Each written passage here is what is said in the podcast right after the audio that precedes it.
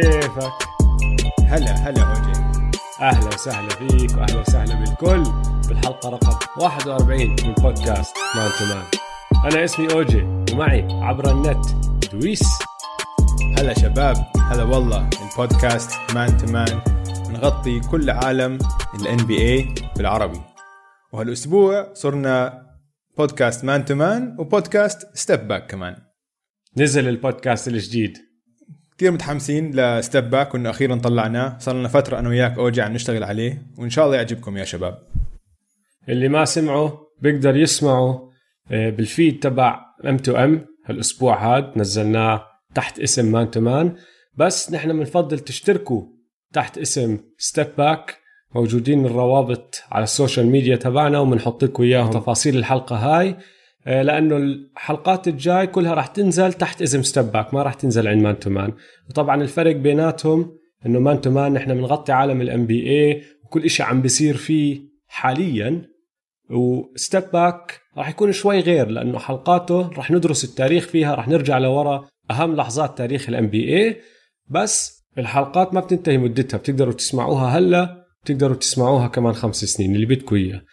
فبدينا طبعا بحلقة نحن كنا متحمسين عليها كتير، ومع كل إشي عم بصير مع أم جي وذا لاست دانس كنا لازم، وبصراحة أنا وياك دويس يعني إذا ما بدينا بجوردن في إشي غلط بالموضوع، صح ولا لا؟ بس أكيد اللي أكيد. ما سمعها يروح يسمعها، احكوا لنا شو رأيكم، اشتركوا وقيمونا إذا سمحتوا، لأنه هذا الحكي بيساعدنا كتير. وهسا بدنا نرجع لمان تو مان والان بي اي وشو صار هالاسبوع دويس. هالاسبوع اسمع رح احكي اكمل خبر على السريع. جيمس دولن مالك النكس تعافى من الكورونا، وهلا عم بتبرع لدمه لاجل الريسيرش وكذا، عشان يشوفوا يعني ايش ممكن يعالج، كيف ممكن يعالجوا الكورونا. الحمد لله على سلامته، وانا متاكد انه كل حدا بشجع النكس بتمنى انه يتبرع بالفريق كمان، يعني مش بس بدمه. اسمع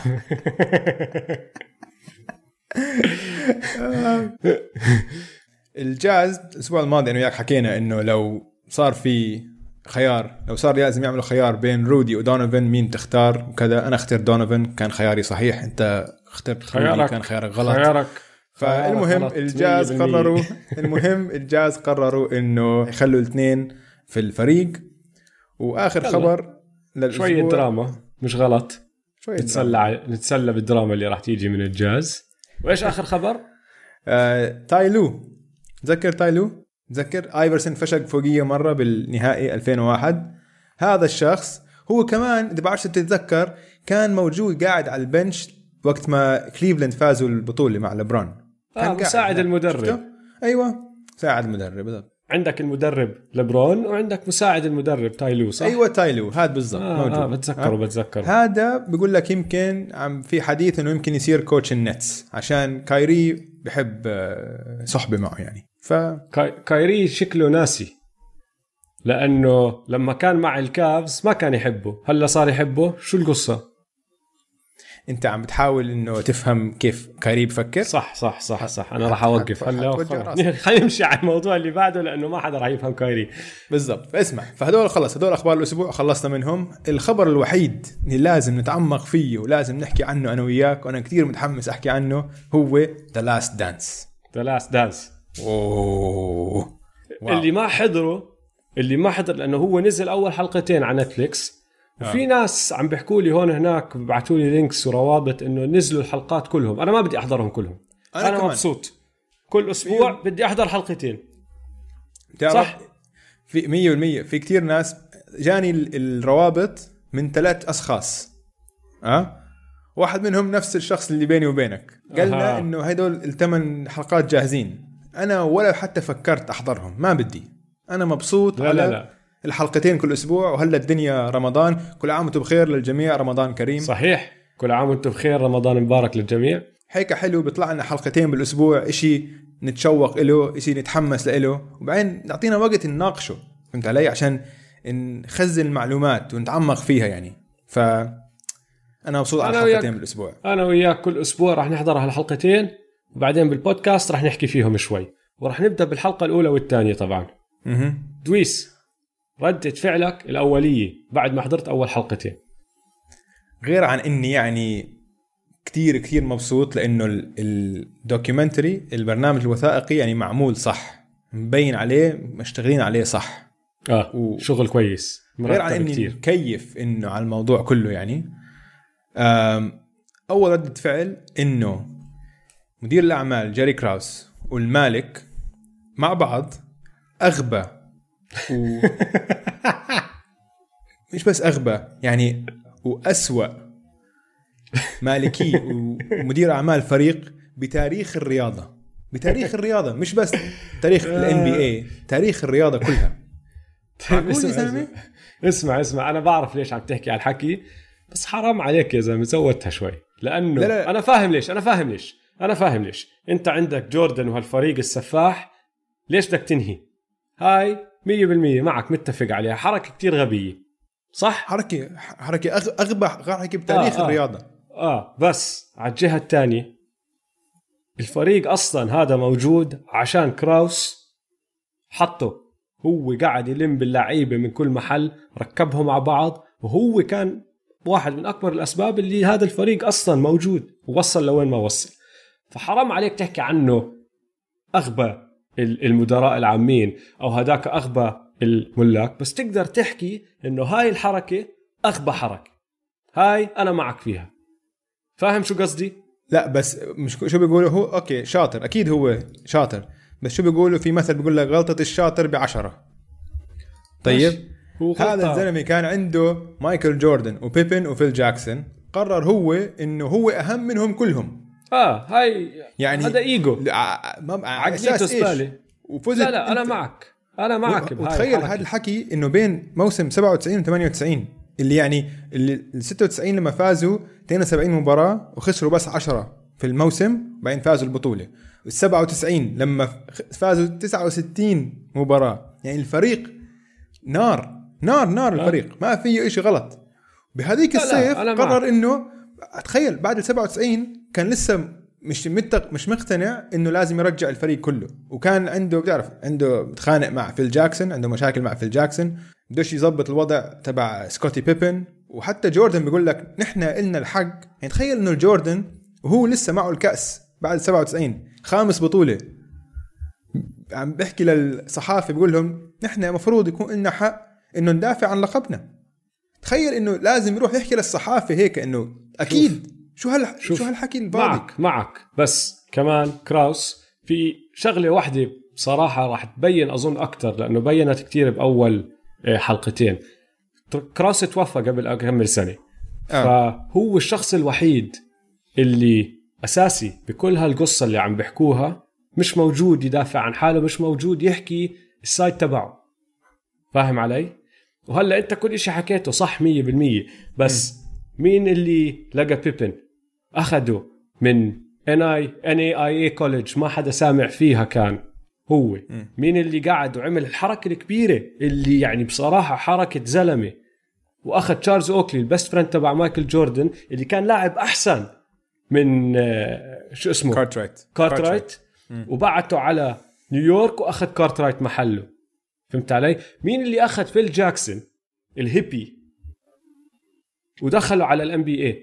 قال له آه. يعني دوغ كولينز اللي كان المدرب تبع البولز قبل فيل فيل كان الاسيستنت تبعه, دوغ كولينز ما كان عاطل, كان قاعد بدرب الفريق عم بوصله البلاي اوفز, بس قال لك لا في اشي ناقص, هذا الزلمة فيه هذا الاشي الناقص, راح هو حطه هيد كوتش.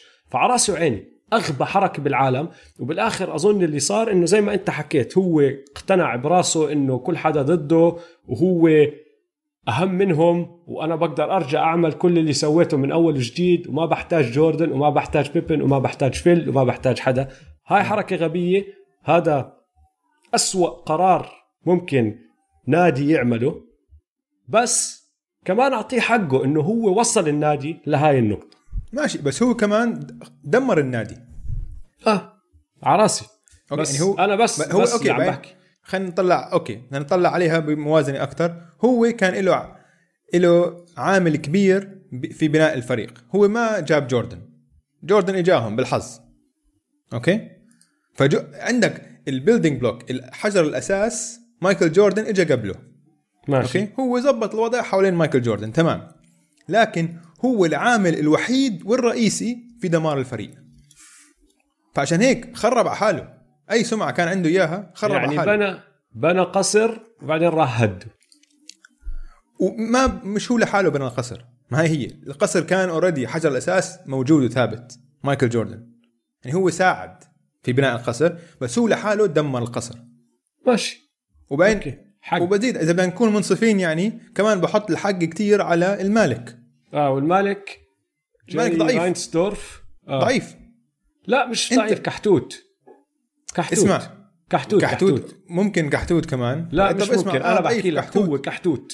ما بده يصرف مصاري، كان لا بده يدفع لبيبين ولا بده يدفع لجوردن لأنه هو عارف إنه جوردن راح يطالب كتير، ولا بده يدفع لفيل جاكسون، بدوش يدفع لحدا.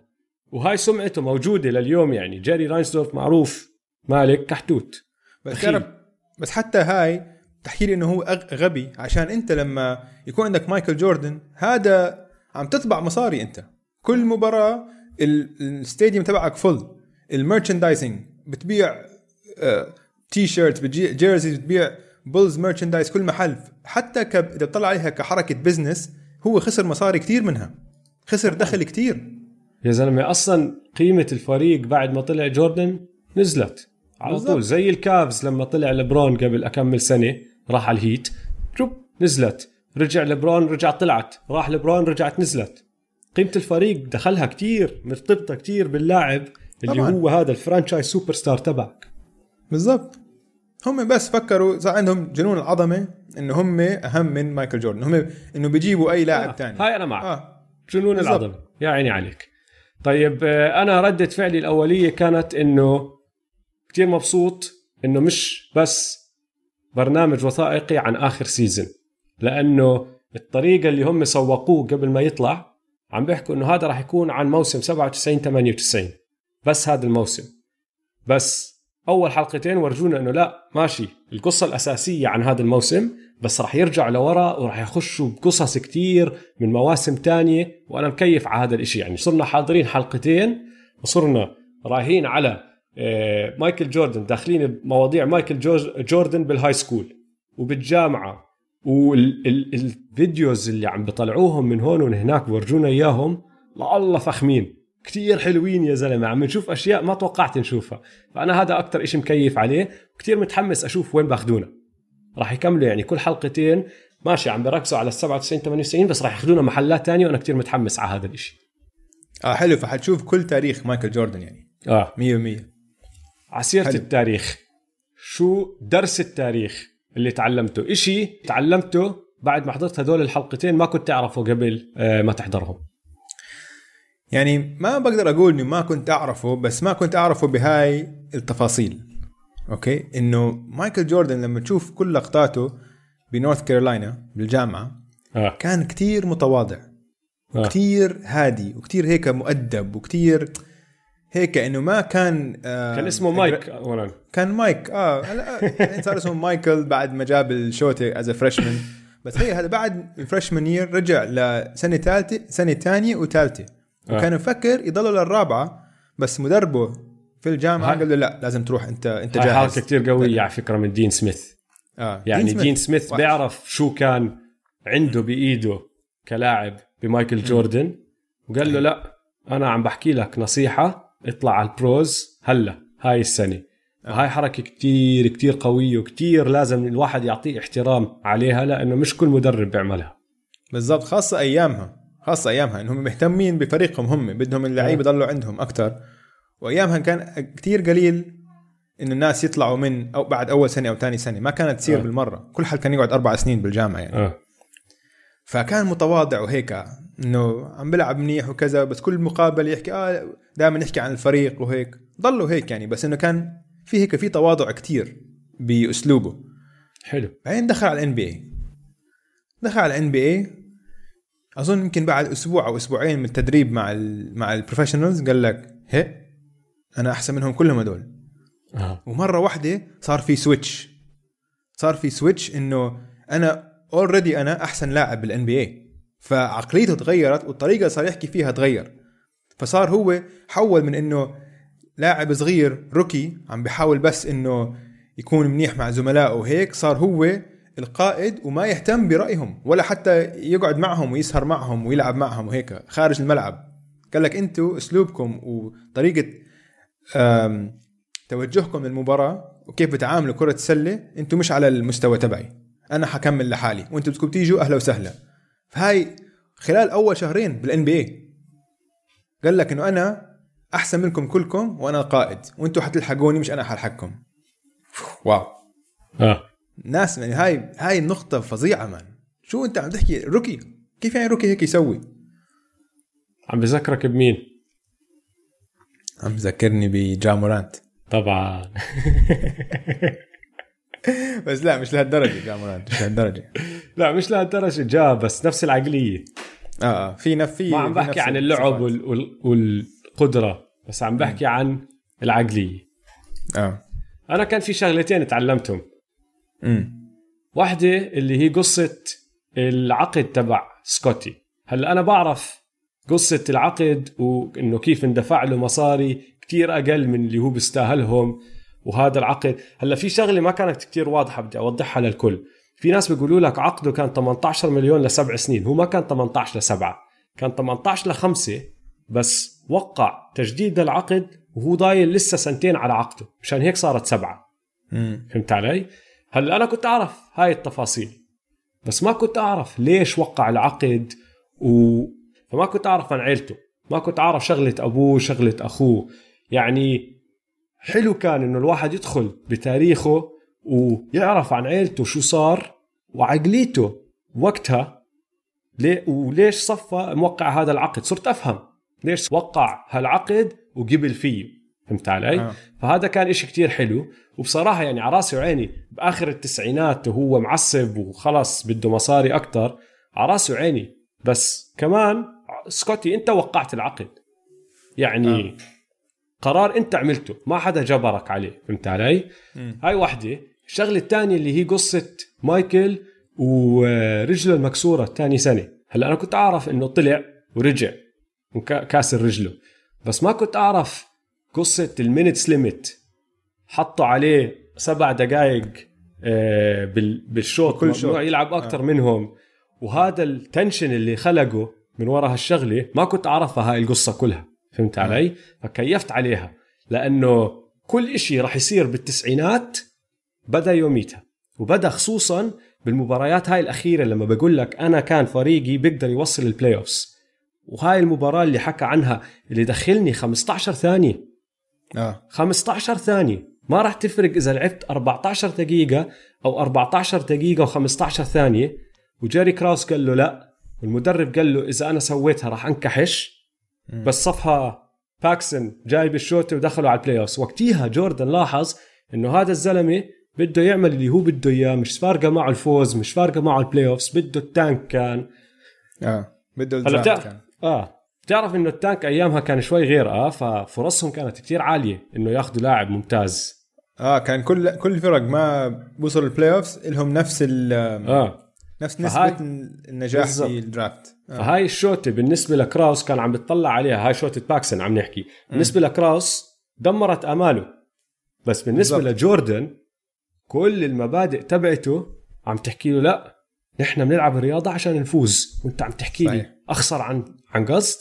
فحلوة كانت هاي القصة يعني ما ما كنت عارف تفاصيلها. بلش يفهم بالضبط، بلش يفهم إنه هاي شغلة بزنس. آه هي هاي كانت أول أول درس للحياة إنه هاي آه. هاي بزنس وفي ناس مدراء عليك حي حياخدوا قرارات أنت ما حتعجبك وحتكون ضد كل مبادئ الرياضة والتنافسية اللي أنت عندك ياهم مية بالمية. عسيرة هاي القصة لقطتي المفضلة كانت بأول حلقتين كيف إنه لما انصاب وانكسرت رجله طلب من البولز إنه يروح على يرجع على الجامعة عشان ياخد كورسات وهيك وبيكمل العلاج الطبيعي هناك.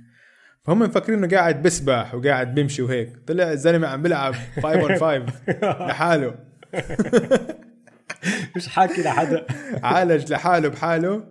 ويعني هاي مستحيل تصير هلا، مستحيل مستحيل. آه. أول شيء كان مليون ألف حدا صوره وبعتوا الصور وحطوها مع انستغرام لايف وابصر ايش. فشوف العقلية مان. قال لك انه هذول مش فاهم، انا بعرف جسمي. يعني حتى الدكاترة عم بيحكوا له اه هاي بدها مثلا خمسة اشهر ستة اشهر، هو بيقول لك لا انا جاهز وانا لحالي طورت حالي، انه بلشت واحد على واحد، بعدين اثنين على اثنين، بعدين ثلاثة على ثلاثة، بعدين صار العب خمسة على خمسة وجاهز خلص. فهو عالج حاله طريقته آه كاملة، اه اه فاهم عارف حاله، عارف جسمه. اه فهي كانت اكثر شيء حبيته بالاول حلقتين. انت شو كانت اكثر لحظة حبيتها بالاول حلقتين؟ آه انا عندي كتير، انا عندي خمسة اظن.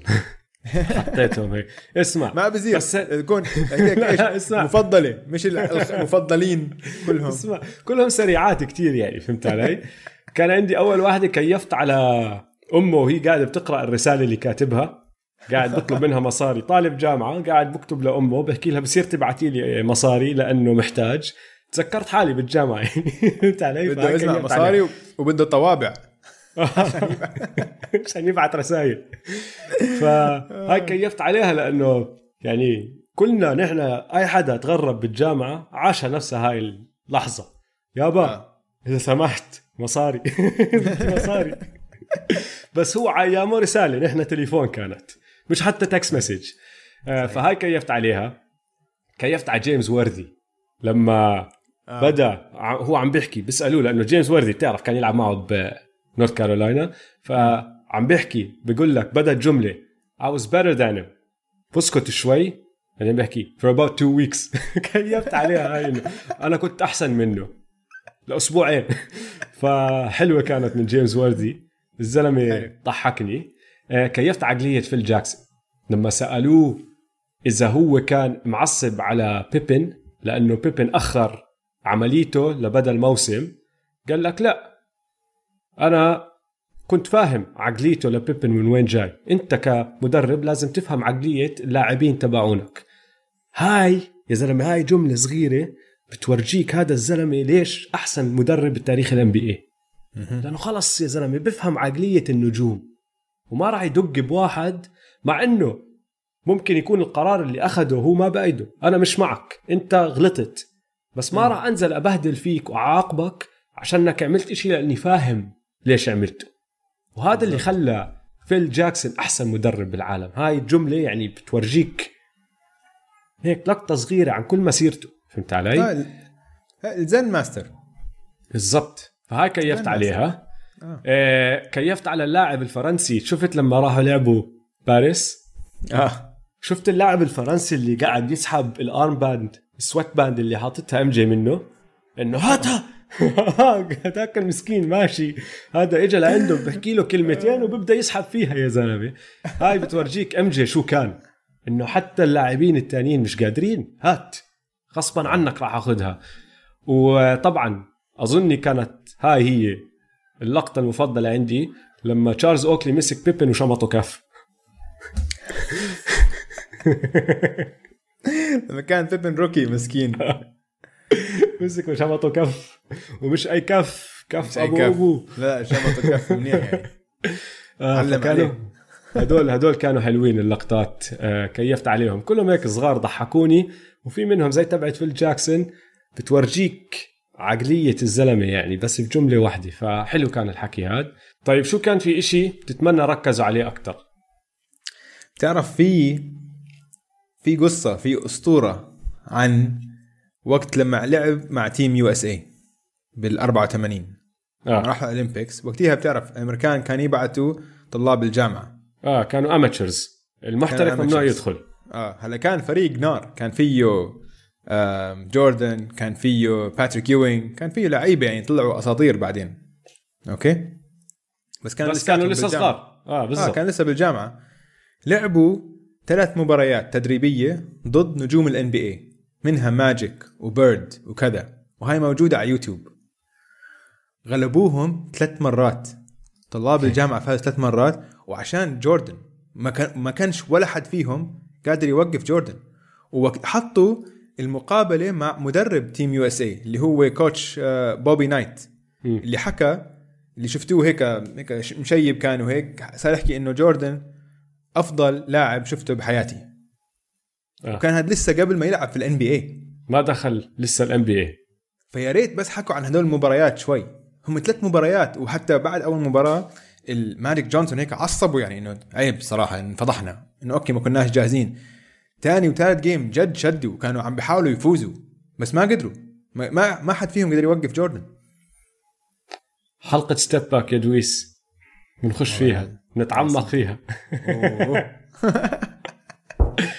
انا انا انا بدي استعمل كلمات جوردن على الشيء اللي يا ريت تركزوا عليه اكثر.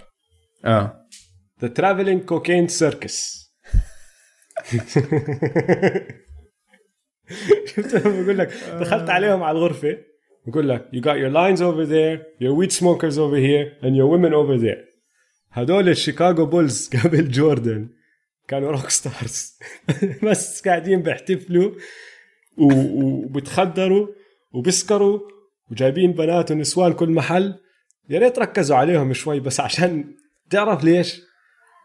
أنا سامع كتير قصص وقارئ كتير عن الام بي اي قبل الثمانينات بالسبعينات آه. خصوصا كان قولوا لك هيك كانوا اه هيك كانوا كلهم. فلو آه. ركزوا شوي أنا بت بتحداك في أكمل قصة هون هناك حلوة كانت طلعت منهم من اسمع بس انت ترافلينج كوكين سيركس. لاحظت لما حكى القصة مايكل جوردن عمل أظن أفضل أسيست بمسيرته الكروية كلها لما كان عم بحكي عن هاي القصة. آه. لاحظت شو حكى؟ إيش؟ قال أنا دقيت على الباب، لما فتحت الباب لقيت تقريبا كل أعضاء الفريق. فأنت تخيل حاليا كل أعضاء الفريق معظمهم عايشين هلأ قاعدين آه. مع عيالهم آه. عم بيحضروا ال ال شو اسمه الدوكيومنتري يقول لك لا أنا مش واحد منهم، أنا هو مش كل حدا، لك أنا مش موجود. آه قال لك يعني هلأ. والله حلوة يعني أعطى أعطى عذر لكل واحد فيهم يحكي لا والله مش أنا مش أوه. أنا هم كلهم هلا قاعد هم كلهم ختيرين وهيك قاعدين مع عيالهم وأولادهم. قال لا أنا ما كنتش واحد هذول. قال لك وما قال كل حدا، قال تقريبا كل حدا أنا أوه. ما كنت. حلوة منه فهمان. طب دويس إيش أكتر أم جي مومنت، إيش أكتر لحظة مايكل جوردن بالحلقتين هدول بالنسبة لإله؟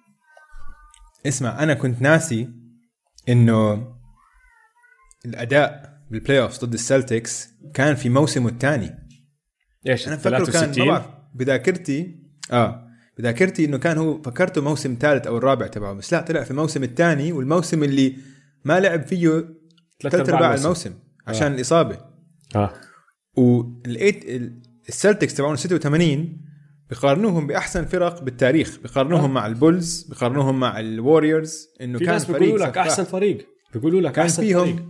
آه كان فيهم خمسة هول أوف فيمرز، خمسة عم بيلعبوا على الملعب نفس الوقت، الستارتنج فايف كلياتهم راحوا على قاعة المشاهير خمسة وكلياتهم كانوا بعزهم، بيرد ميكيل باريش كلهم كانوا بعزهم.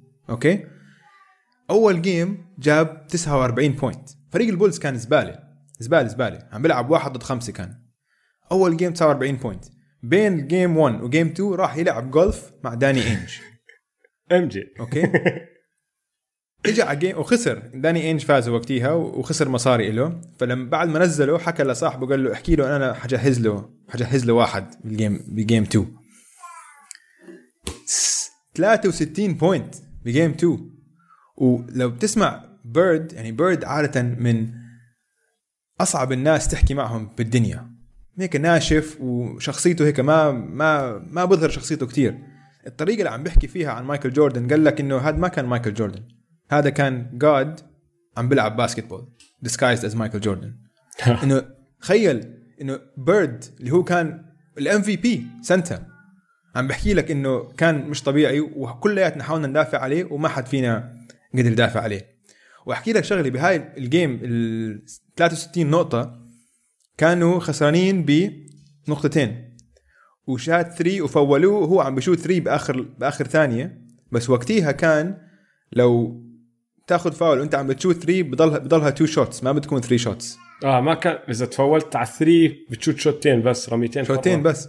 فلو بقوانين هلا كان يمكن اعطوه ثلاثه فري ثروز وكان جابهم ثلاثه، بس عشان هيك اخذ تو فري ثروز جابهم تنتين وتعادلت الجيم وراحوا لاوفر تايم، بعدين خسروا بالدبل اوفر تايم. اوف ام جي ام جي انا انا لحظتي الموست ام جي مومنت برا الملعب. شفت قاعدته هاي العرش اللي قاعد عليه، قاعد هالكرسي بيته يعني وهم عم يقابلوه. اه بيته اه بيته حاط السيجار عنده مكتة السيجار هاي وحاطتها، وعنده هالدرينك، صح؟ آه. يعني ملك قاعد ببيته آه. مرتاح. آه. آه. تعرف إنه الدرينك اللي قاعد بيشرب فيه تكيلة، اسمها سينكورو تكيلة، حق الجنينة ألف وثمانمية دولار. ماشي؟ no way. احذر مين؟ واحد من أصحاب شركة التكيلة هاي، مايكل جوردن. هو كمان أكمل شخص يعني. مايكل جوردن قاعد بصور برنامج وثائقي عن حاله وبشرب تكيلة حقها ألف وثمانمية دولار.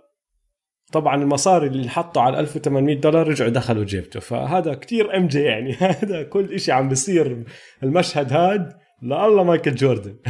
كيفت عليه. آمن. لا رائع. اسمع، بدي اياك بدي اياك تلاحظ شغله الاسبوع الجاي، ماشي؟ خلي عينك عليها. كل ما يقصوا على مايكل ويحطوه وهو بيحكي، شوف قديش معبي الكاسه.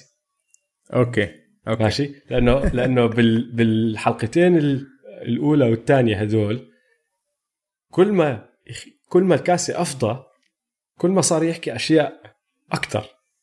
اه الكاسه كانت معبيه، صار لسه ماسك حاله. آه آه كان لسه ماسك حاله منيح وهيك. كاسة صارت فاضية، صار يحكي عن سكوتي بيبن أناني. فهمت آه علي؟ آه فخلي يعني عينك على الكاسة الحلقة الجاي لما يحطوا هالمشاهد ومايكل قاعد بيشرب، بس تطلع على الكاسة وبعدين شوف شو بيحكي، راح تلاحظ اللي عم بحكي. أوكي أوكي. حلو. طيب الحلقتين بيطلعوا بكرة يوم الأحد، أو إذا أنتوا عم تسمعوا البودكاست نحن عم نسجله السبت، بيطلع السبت بالليل يعني الأحد. نحن عنا راح يطلع يوم الاثنين، فضايل له يومين. شباب لحقوا حالكم إذا ما حضرتوا أول حلقتين، بيستاهلوا. والأسبوع الجاي بنرجع نحكي عن الحلقتين اللي بعدهم. طيب دويس، نرجع لعالم ال إن بي إيه برا مايكل جوردن، أشياء مثيرة للاهتمام. تمام. في عنا واحد هالأسبوع طلع على مقابلتين ما سكت ما سكت طلّه يحكي طلّه يحكي طلع كل اللي بقلبه. بصراحة بسلي لما يحكي مرات، لأنه بيطلعوا قصص كتير, كتير. كتير اللي هو مين؟ دريموند جرين. دريموند, دريموند جرين. جرين طلع على مقابلتين وحكى بمواضيع كتير، في أكمل شغلة هون هناك حكاهم كتير مثيرين للاهتمام، وأنا أظن بيستاهلوا أنه نجيب سيرتهم. واحدة حلو. وهي نقطة سريعة، حكى عن كيف البولز والواريورز انبنوا هدول الفريقين الخرافيين، لأنه في لاعبين أساسيين بهدول الفريقين عقودهم كتير أقل، تسوى كتير أقل من اللي هم عم بيقدموه على الملعب. عقد سكوتي بيبن وعقد ستيف كاري. سكوتي كان سادس أعلى لاعب آه رواتب على البولز، وستيف كان الخامس على الوريورز. آه. تخيل ستيف آه. خامس، سكوتي سادس، كانوا بلكن توب فايف بكل الان بي اي كلاعب. فهاي نقطة آه. يعني حكاها صح مية بالمية بالضبط، عشان هيك تمكنوا انه يجيبوا لعيبة تانين آه. ويكون فريقهم قوي، عشان هدول سوبر ستارز عم بياخدوا تراب المصاري. اه م. وبعدين حكى عن دورانت. اوه وأول ما بلش يحكي عن كيفن دورانت ما سكت ما سكت بال... هدلاك اسمع، سألوه سؤال بعدين ضلوا يحكي أظن أكتر من نص ساعة آه ما سكت. هاي واحدة فيهم، في هم مقابلتين بقول لك، والمقابلتين جاب سيرة دورانت، بس بكل واحدة راح بطريقة، بس حكى كتير آه. كتير أشياء. باختصار أول إشي حكاه قال لك إنه أولا هو مبين عليه معصب زعلان لسه متضايق من دورانت، وبلومه على كل إشي صار مع الواريورز وعلى ال... تعرف الهوش اللي صارت بيناتهم، كانت مباراة آه. كليبرز وهيك، بلومه على كل إشي. بقول لك دورانت أول سنة، أو مش حتى أول سنة، هو بيبدأ من قبل. بقول لك أنا بالألفين وخمسطعش إجى عندي اللي هو الأيجنت تبعي قال لي أنت بتقدر تطلب ماكس كونتراكت بوصلك لستة وتسعين مليون، بس إذا أخذت خمسة وثمانين مليون في احتمالية إنه الواريورز السنة الجاية يقدروا يجيبوا كيفن دورانت. فشوف وين عقله عم بفكر سنة لقدام. آه. ماشي. لا اسمع، هذا الإيجنت ممتاز كمان. آه. الايجنت آه. هو بي جي أرمسترونغ اللي حنشوف عنه اكيد هلا كمان شوي، كان زميل مايكل جوردن في البولز، كان بوينت جارد وصار هلا من احسن الايجنتس بالهاتف. فتخيل انت كايجنت قديش تكون شاطر، انه كان عارف انه السنه الجاي سقف الرواتب حيرتفع كتير وحيكون في الفري كيفن دورانت فري ايجنت، والواريورز حيكون عندهم القدره انه يجيبوا كيفن دورانت. تخيل يعني آه. ف حلو منه يعني لدريمون جرين، حلوه من دريمون، حلوه من بي جي، الاثنين يعني. هلا الحلو كمان بدريمون قال لك انا ما بدي ستة وتسعين ولا بدي حتى ال خمسة وثمانين اللي انت عم تحكي لي، بقدر اضبط الموضوع، اعطيني اثنين وثمانين بكتفي اثنين وثمانين. هاي عقليته، مبين الزلمه بده يفوز، بده آه. يضبط فريقه، يحسن فريقه.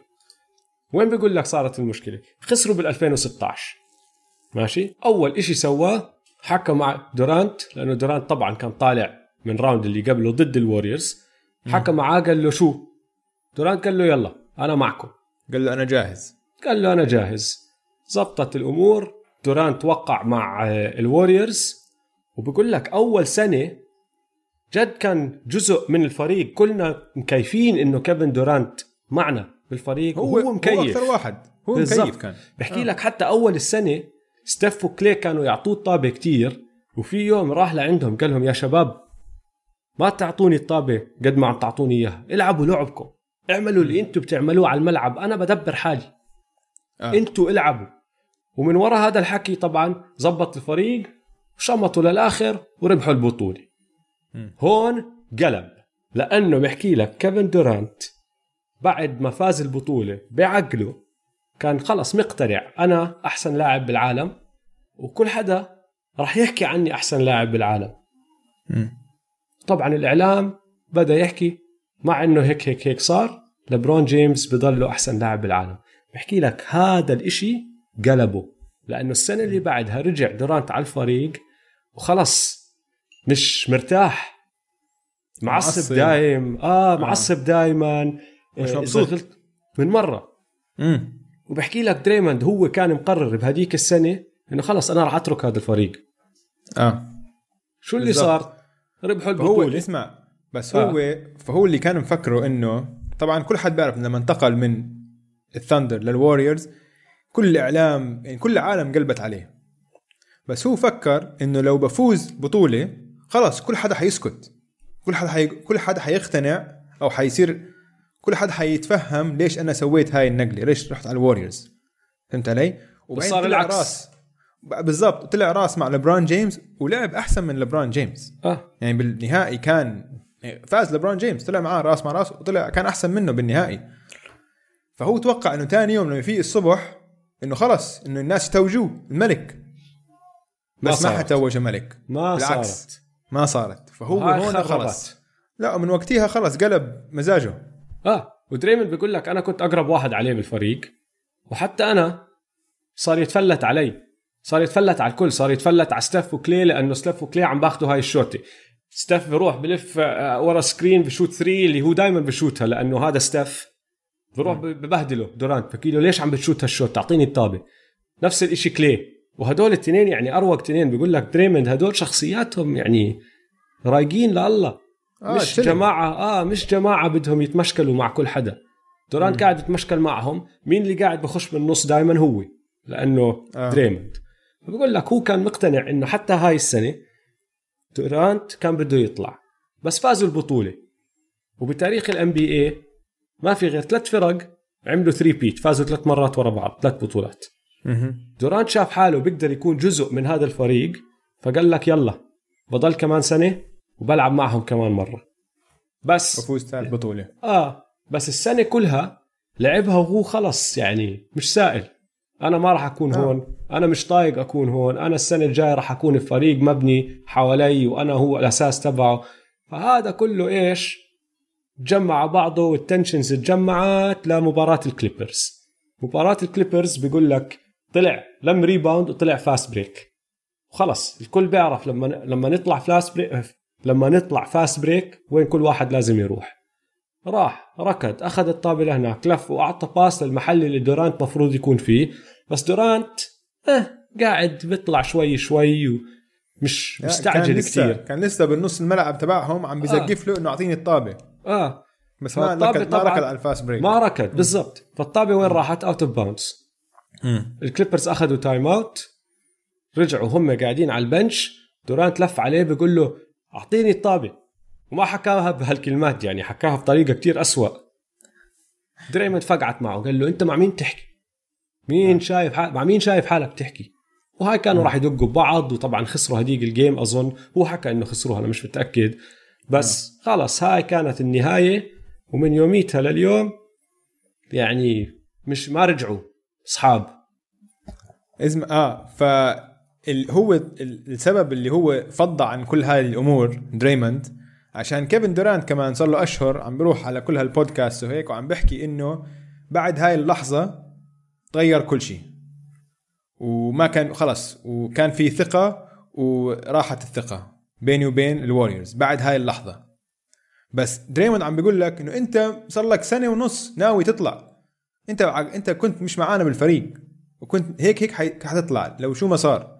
فانت لما تحكي للاعلام او للبودكاست اللي عم تطلع عليها انه انا السبب، روح يا زلمه آه. مش دخل انا السبب، انت كنت ناوي تطلع هيك هيك. بعدين بعدين اللي بيعجبني بدريموند قال لك اسمع بعدين شباب انا بعرف مين انا، يعني انا دريموند جرين بس هو كيفن دورانت. يعني لو كيفن دورانت راح لاداره الواريورز وقال لهم انا بدي اضل بس لازم دريموند جرين يطلع، بيطلع او بطلع. على السريع بيحكوا مع مالك، بيحكي مع دريموند بقول له دريموند سوري حبيبي لازم انت لازم راح تطلع قريب هتطلع آه. فاني هو عارف ف... ومزبوط حكيه. يعني لو لو المشكله جت دريموند بكل سهوله كان بيقدر يحكي انه انا يا انا يا دريموند ومية بال... يعني كل اكيد بيروحوا ب... بيروحوا على بيت دريموند بصلوا على المطار بس اطلع مشان الله كيفن قاعد بالضبط. لا لا مسلي كان دريموند جرين. انا سمعت المقابلتين لانه دريموند لما خلص يبدا لسانه لما يفلت لسانه ما آه. بخلي فسلانا وفي شغله صغيره تانية مثيره للاهتمام صارت الاسبوع، راس ويستبروك وليبرون جيمس حطوا تو ورك اوت فيديوز، كل واحد حط ورك اوت فيديو قاعد بتدرب بتمرن بالبيت وعم بتمرن اوف اه ليش مثير للاهتمام؟ اسمع بالضبط اذا اي حدا بده يشوف هدول اللاعبين شو بيعملوا عشان يديروا بالهم على اجسامهم وعشان يكونوا بال... عشان يوصلوا اللياقه اللي هم فيها. واو يا اخي، راس قاعد بتمرن بملعب فوليبول، بيتش فوليبول رمل آه. قاعد بيعمل كان على الشط آه. على الشط كان ولا كان ملعب فوليبول ما بعرف، اذا على الشط اظني ورا بيته عنده ملعب فوليبول بس كانه رمل شط يعني اه وقاعد آه. بيعمل حركات اكسبلوسيفنس بلايومتريكس وهيك، عم بنط من رجل لرجل وعم بنط مسافات برجل واحده، وعم بتشوفه اللي قاعد بصور اللي اظن هو المدرب تبعه بيقول له اطلع اعمل سوي هيك ها ها، وراس قاعد بنط وبشد حاله. يا زلمه لما هلا انت تشوفه بنط بملعب سله بدنك على اربعه انا فاهم ليش، لانه الاشياء اللي عم بيعملها تهلك بتهلك. ولبران عمل نفس الاشي، حط ورك اوت فيديو عم بورجيك هو شو قاعد بيعمل بالبيت، وما عم بيستعمل حتى اوزان ثقيله، بس حركات اللي عم بيعملها كور كلها كور ماسلز و... يعني جد وحوش يا زلمه، وحوش هدول الاثنين. فاللي بده يروح يشوف هيك لمحه صغيره من تمارين لعيبه الام بي اي يروح يطلع هدول الاثنين فيديوز تشوفوا هم شو بيعملوا، لانهم واو وحوش وحوش آه. طيب ادويس، هسه بدنا نخش على الفقره اللي سجلناها امبارح بصراحه آه مع ضيفنا مستر جعفر سميث. اللي ما بيعرف جعفر من أفضل صانعي المحتوى بأي شيء بيختص بكرة السلة، عنده قناة يوتيوب وحسابات سوشيال ميديا كلها تحت اسم جعفر سميث، وبيطلع ويعمل أشياء كتير حلوة. أنا كتير معجب محتوى وكتير آه. آه يعني مسعوق بكمية المحتوى اللي بيقدر يسويها هاد، وكل الشغل لحاله يعني اللي بيشوف إذا بتطلع على واحدة من صفحاته بتفكر إنه هذا عنده فريق كامل معه وعنده استوديو وكل شيء، لا امبارح بعد حكينا بالبيت عنده كل شيء وهو لحاله بسوي كل حكي. فيعني صراحه هو قاعد بحكي لك هالحكي انا قاعد بتطلع على وجهك انت هيك تمك مفتوحه مش فاهم لا لا الزلمه الزلمه ما بيقصر ومبدع بصراحه. فنحن امبارح حكينا معه وسجلنا فقره عن افضل اللاعبين بالان بي اي وتوقعاتنا لافضل اللاعبين بالان بي اي كمان خمس سنين. وإن شاء الله تعجبكم يا عالم.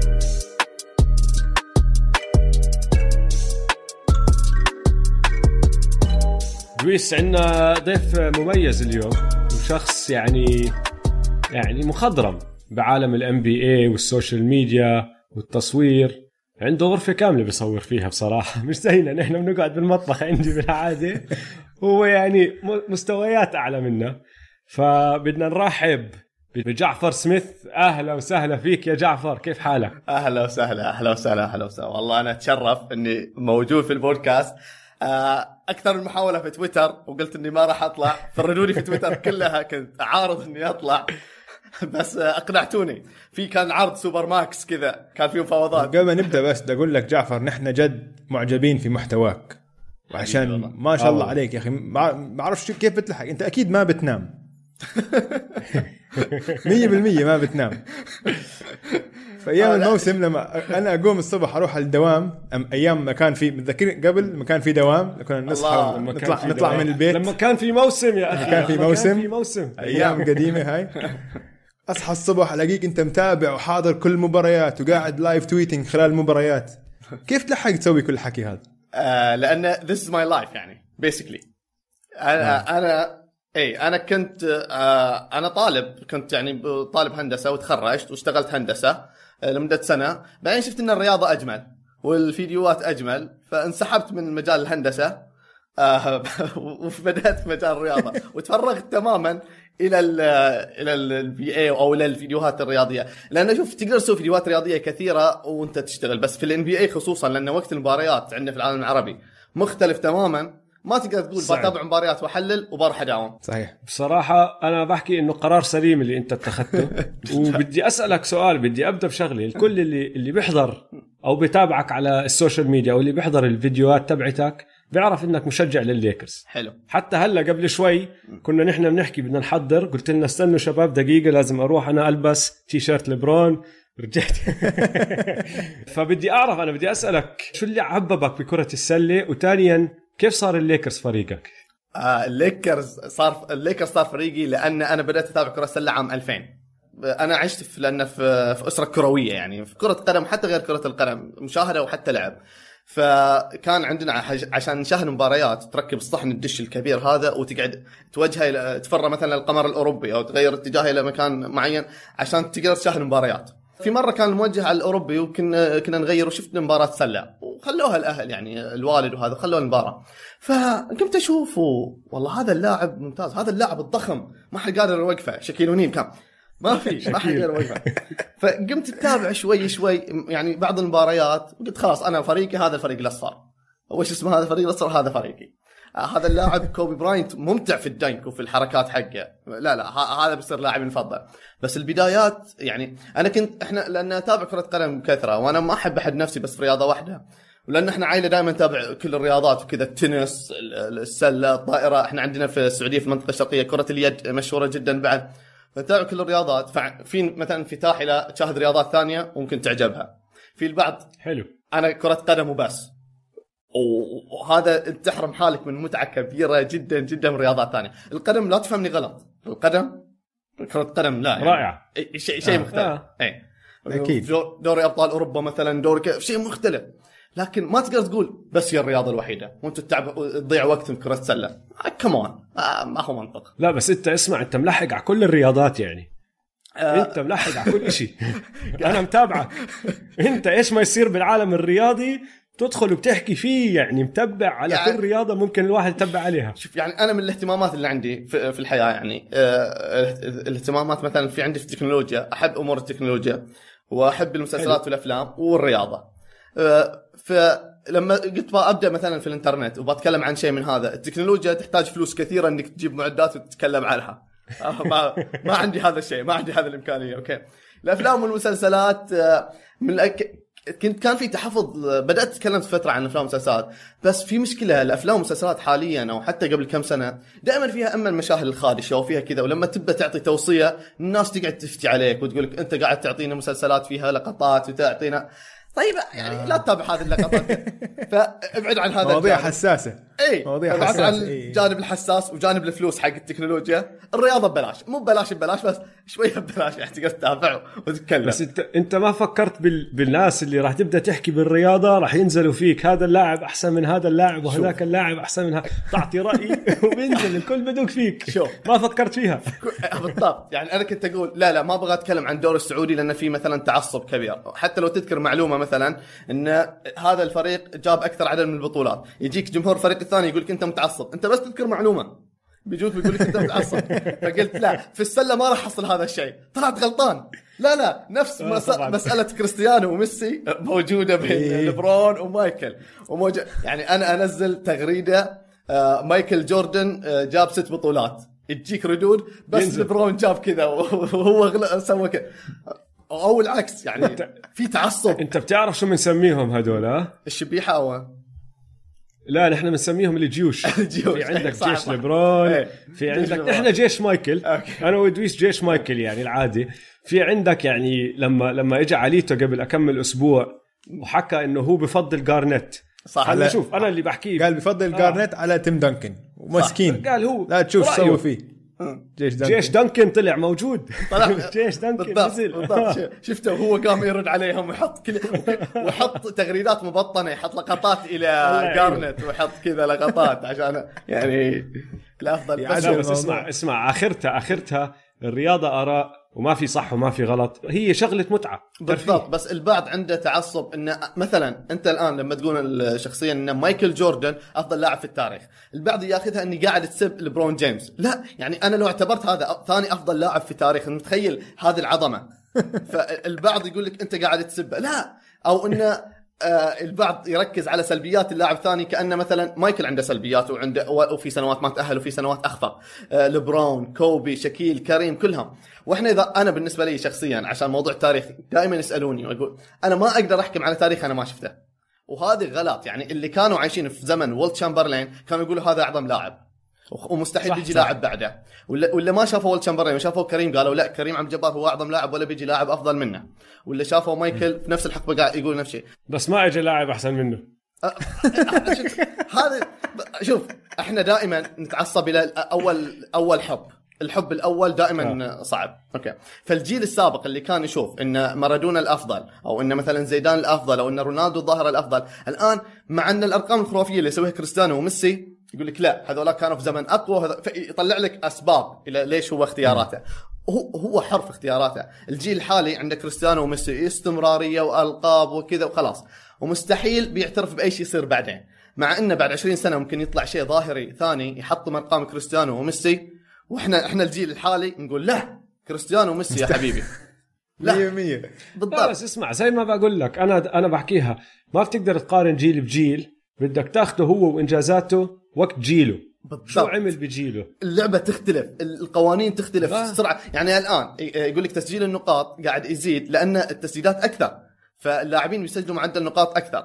قبل كم يوم صح. واحد كاتب في مقارنة أن لبرون جيمس مسجل ثلاثيات أكثر من مايكل جوردن، فعلا بس لأن أنت ما تأخذ ال... ليش كانوا ما يسجلوا ثلاثيات لأنه في السابق، فما تقدر تقارن الثلاثيات في الزمن السابق بالزمن الحالي. مثلا لاري بيرد من من أفضل لاعبين في الثلاثيات، بس أرقامه ما هي كبيرة لأن في زماناته ما كانوا يسددوا الثلاثيات، ما كانت مهمة. آه ما كان اللعب ما كان هيك. واسمع كمان إذا بتشوف على كل شيء بالحياة عبر الزمن بصير أحدث وأسرع وبصير more efficient كل شيء. التكنولوجيا ال ال ال الرياضة والرياضيين نفسهم التمارين بتصير أحسن. فيعني أكيد لو بتحط لبران ضد مثلا واحد من قبل عشرين سنة أكيد فارق شاسع مثلا، أو أي حد من لعيبة اليوم أسرع، مواهبهم أحسن، كل حكي هاد. بس أنت ما تقدر تقارنهم، تغذيتهم بهيك. تدريبهم تغذية تدريب. المعدات الموجودة عندهم كل إشي يا زلمة بتغير صح. صح. شوف الرياضات مثلا السباحة تحطيم الأرقام صار في السنوات الأخيرة، فألعاب القوة في صح. السنوات الأخيرة. آه الآن إحنا نشوف مثلا حتى في السلة إن كيف لاعب مثل لبرون يوصل خمسة وثلاثين سنة وهو كذا، لأنه قاعد يصرف على نفسه فوق المليون دولار من حيث تغذيه وعلاج طبيعي واهتمام هذا الشيء. او كريستيانو رونالدو ما زال بهذا العمر والبنيه الجسمانيه، ليش؟ لانه مهتم. حتى تطور التكنولوجيا، في السابق الانديه ما عندها الطيارات الخاصه انها تسافر تنتظر في المطارات، الان مثلا نادي مثل الليكرز بوس كل انديه الان بي اي عندها جدولها الخاص للطيران، حجوزاتها لحالها. في السابق لا، ما يقدروا يسووا هذا الشيء، ان الببليك ترانسبورتيشن يتنقلوا وهذه الامور، فهذه كانت كلها امور اضافيه على اللاعبين نتعبهم او نتعقل فيهم. انا ما هو شوف موضوع المقارنات، وطبعا مو بس عندنا، يعني شوف العالم السوشيال ميديا في الان بي اي، في عند الاجانب، وحتى كلهم يعني شوف برامج الديبيت في في امريكا مثلا كل يومين يطلعوا لبرون ومايكل لان تجيب مشاهدات.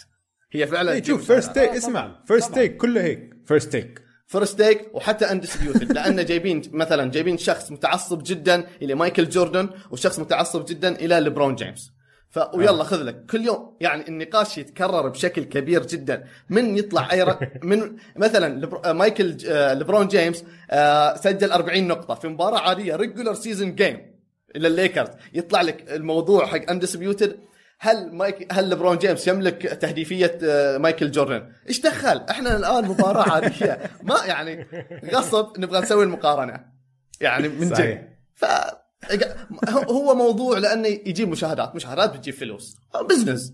اه بس لكن الناس بتحب تسمع هيك مواضيع لانه بتحب مسليه المواضيع، يعني بصراحه انا بتسلى وانا بحكي فيها مواضيع مسليه، بس يعني انا اتجنب هذه لان كثير الردود بعدين تجي ان ما في احترام للآراء. والله يعني أنا أتأسف لهذا الشيء، إنه ما في احترام للآراء. يعني أنا أقول أنا عندي أنا أنا ما أدري إذا تدري ولا، أنا عندي أفضل لاعب في التاريخ كوبي براينت، أنا ما لي شغل، أنا عندي أفضل لاعب كوبي براينت لأنه هو اللاعب اللي أول شفته وأول عشق لي في كرة السلة.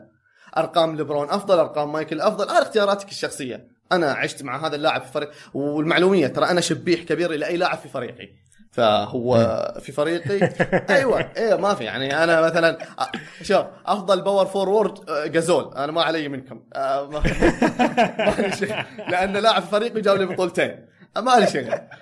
اسمع سنه خلينا نحذر، اذا هيك انت افضل بوينت جارد ماجيك، ما شفت لا لا لا كوبي، ما ش... ما شفت ماجيك، انا انا ما شفت ماجيك.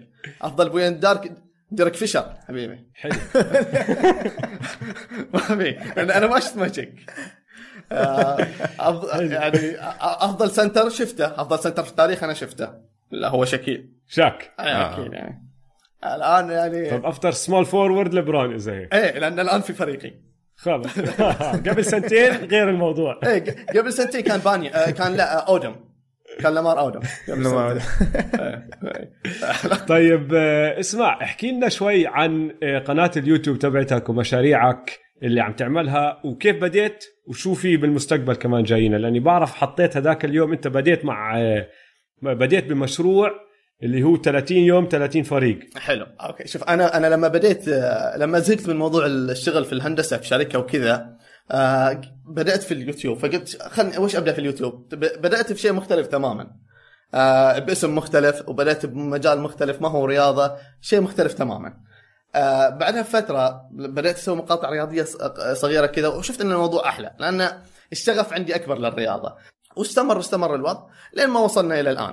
الآن الفكرة آه أنا هذه الفكرة الأندية اللي أبغى أتكلم عنها. الكل يقول لا أنا أشجع أي فريق، أو أنا أبغى أعرف أي فريق، أو أنا آه ما أعرف الفرق في ال إن بي إيه. فكنت أخطط أن الصيف لما ينتهي الدوري، لو إنه كان في دوري آه الله يسامح الصينيين اللي أكلوا الوطاويط والخفافيش يعني لو إحنا كان في دوري، إن عندنا فترة أربع أشهر إجازة إحنا في الان بي اي. فكنت أخطط إن كل آه ثلاثة أيام ينزل مقطع، بسوي ثلاثين نادي بس كل ثلاثة أيام بنزل مقطع، يعني آه ماندي ونزدي فرايدي آه على الصيف كله ثلاثة أشهر بالضبط آه الصيف كله ثلاثة مقطع وأضبطها كذا. بس آه الله يسامحهم الصينيين مرة ثانية لا في غبنة، ترى في غبنة على ما في رياضة، والله تعب ما في رياضة تعب كلنا تعبنا والله والله كلنا تعبنا.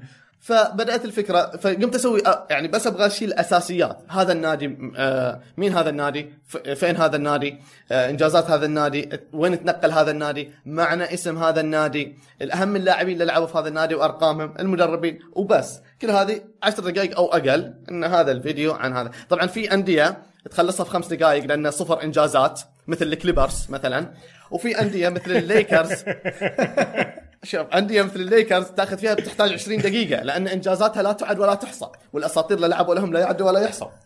يعني آه طبعا أنا ما أبغى يعني أضرب من تحت الحزام لأي نادي، لكن في أندية بس الكليب بس الكليبرز ما عندهم شيء. في أندية ما وصلت حتى لنهائي القسم، الكليبرز مثلا، أنا ما أبغى أضرب بس ما وصلوا حتى لنهاية القسم، وهذه كمان يعني نهاية القسم نتكلم مو نهاية الان بي اي.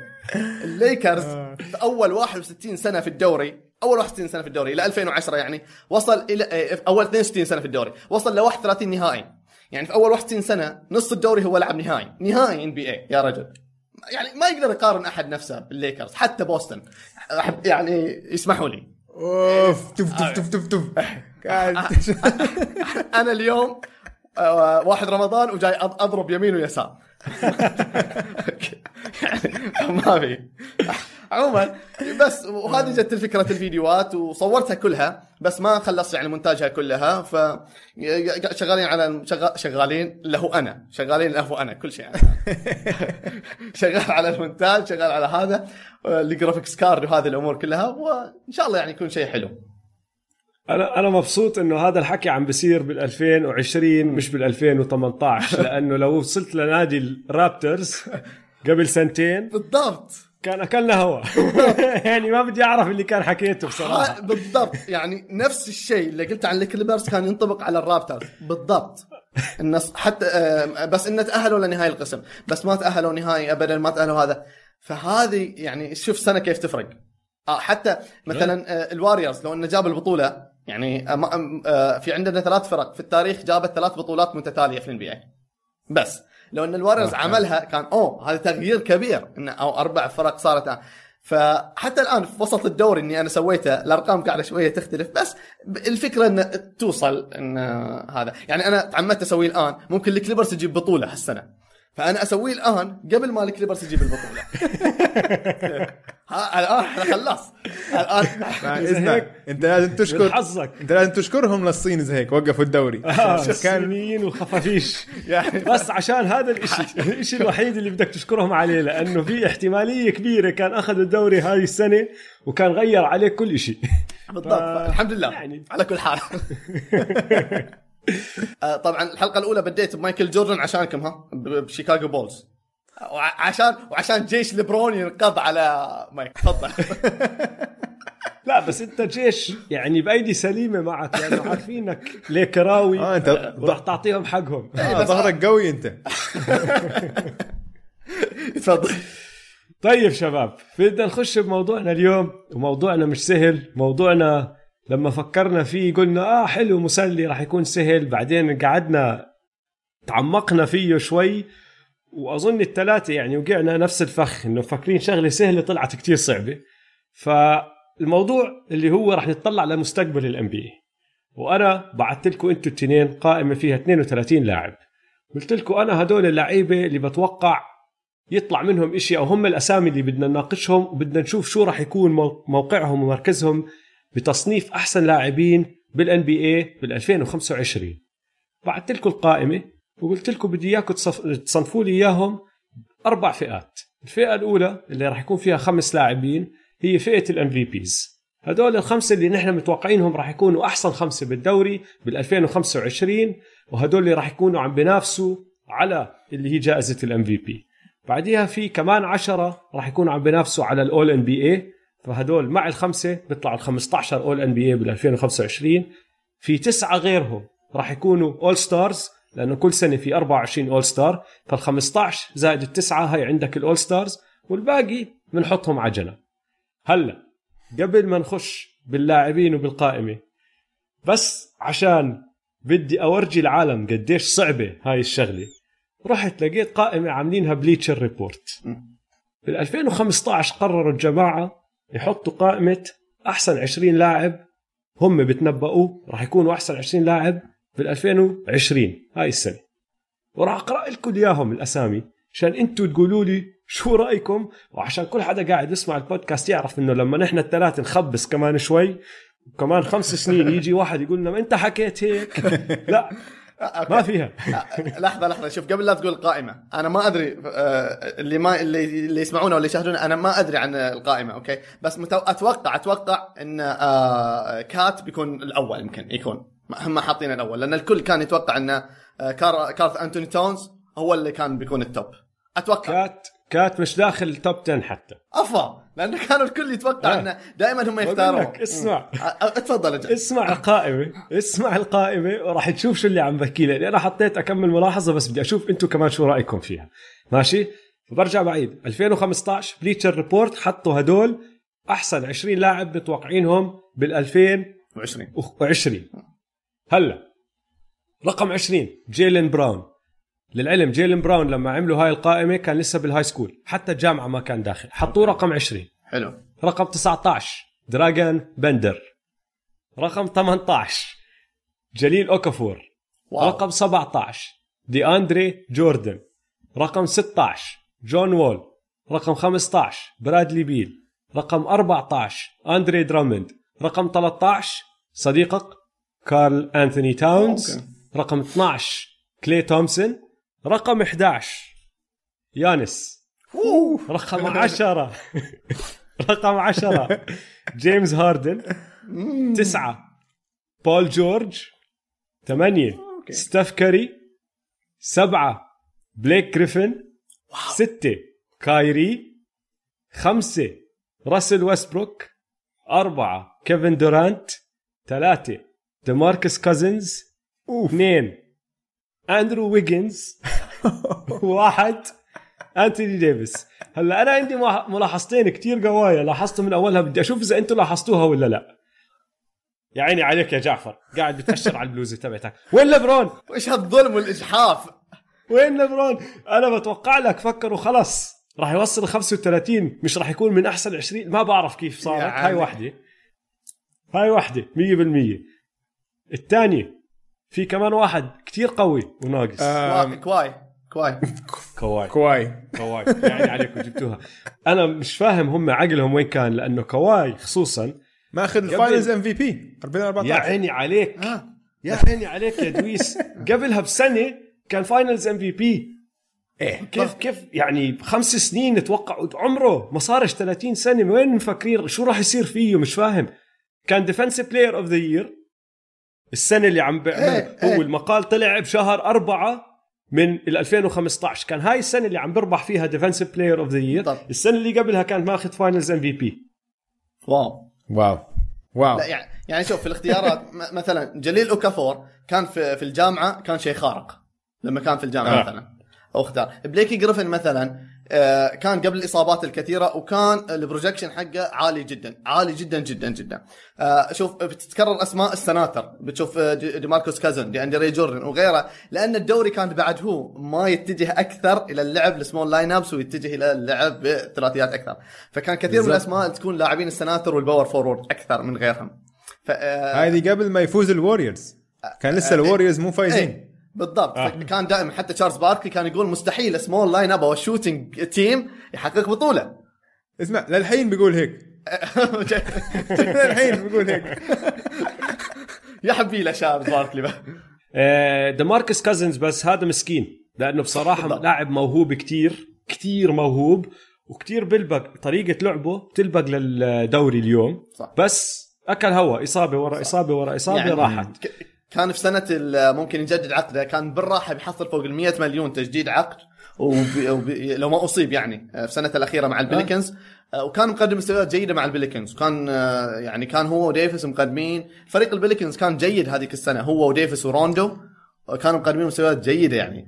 بس تخيل إنه كان عم بلعب على فريق مع أنتوني ديفيس, كان عم بلعب أحسن من أنتوني ديفيس لهالدرجة, كان عم بلعب مستوى عالي عالي. لعيب لعيب هو وآيزيا توماس من اللاعبين اللي حزنوني إصاباتهم, لأن كانوا في سنوات عقودهم وضاعت عليهم فوق المية مليون بسبب هذا الشيء. وبعد الإصابات ما رجع مستواهم زي ما كان قبل الإصابات. ايه. أكلوا هو. بس آيزيا توماس يعني أنا ما بقول إنه يستاهل, أنا ما مستحيل أقول هذا كمان, بس إنه هو لاعب عن نفسه إنه يدري إنه هو كان مصاب ولعب عن يتحامل على إصابته عشان الفريق وضحي الفريق. إذا تذكر في بداية الألفية كان جرانت هيل نفس الشيء, كان م... جرانت هيل كان بروجكشن حقه إنه يكون ذا نيكس مايكل جوردن.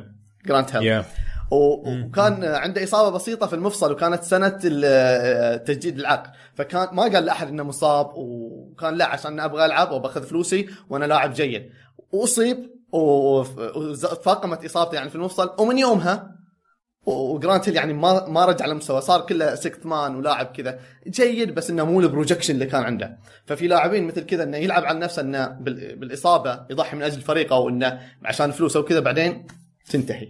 دي ماركوس لا دي ماركوس جته إصابة يعني كذا، بس إنه إيزيا توماس ضحى شوي. دي ماركوس المشكلة معه إنه صارت إصابة بعديها أول ما رجع تكررت كمان مرة، والإصابة اللي إصابته الأكيليز أول واحدة هاي أصعب إصابة تسلي بالضبط اللي بيصيبه أكيليز باكلها، وخصوصا إذا بيج مان صحيح. هو يعني ما شاء الله عليه زلمة كبير وثقيل يعني ف...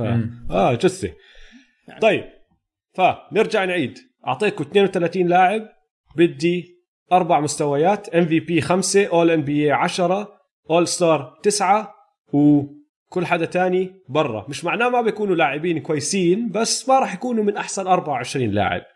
إذا في لاعب أنا ما أعطيتكم إياه قلت لكم طبعا جيبوا سيرته، لأنه إلا ما يكون في حدا هون هناك نسيته.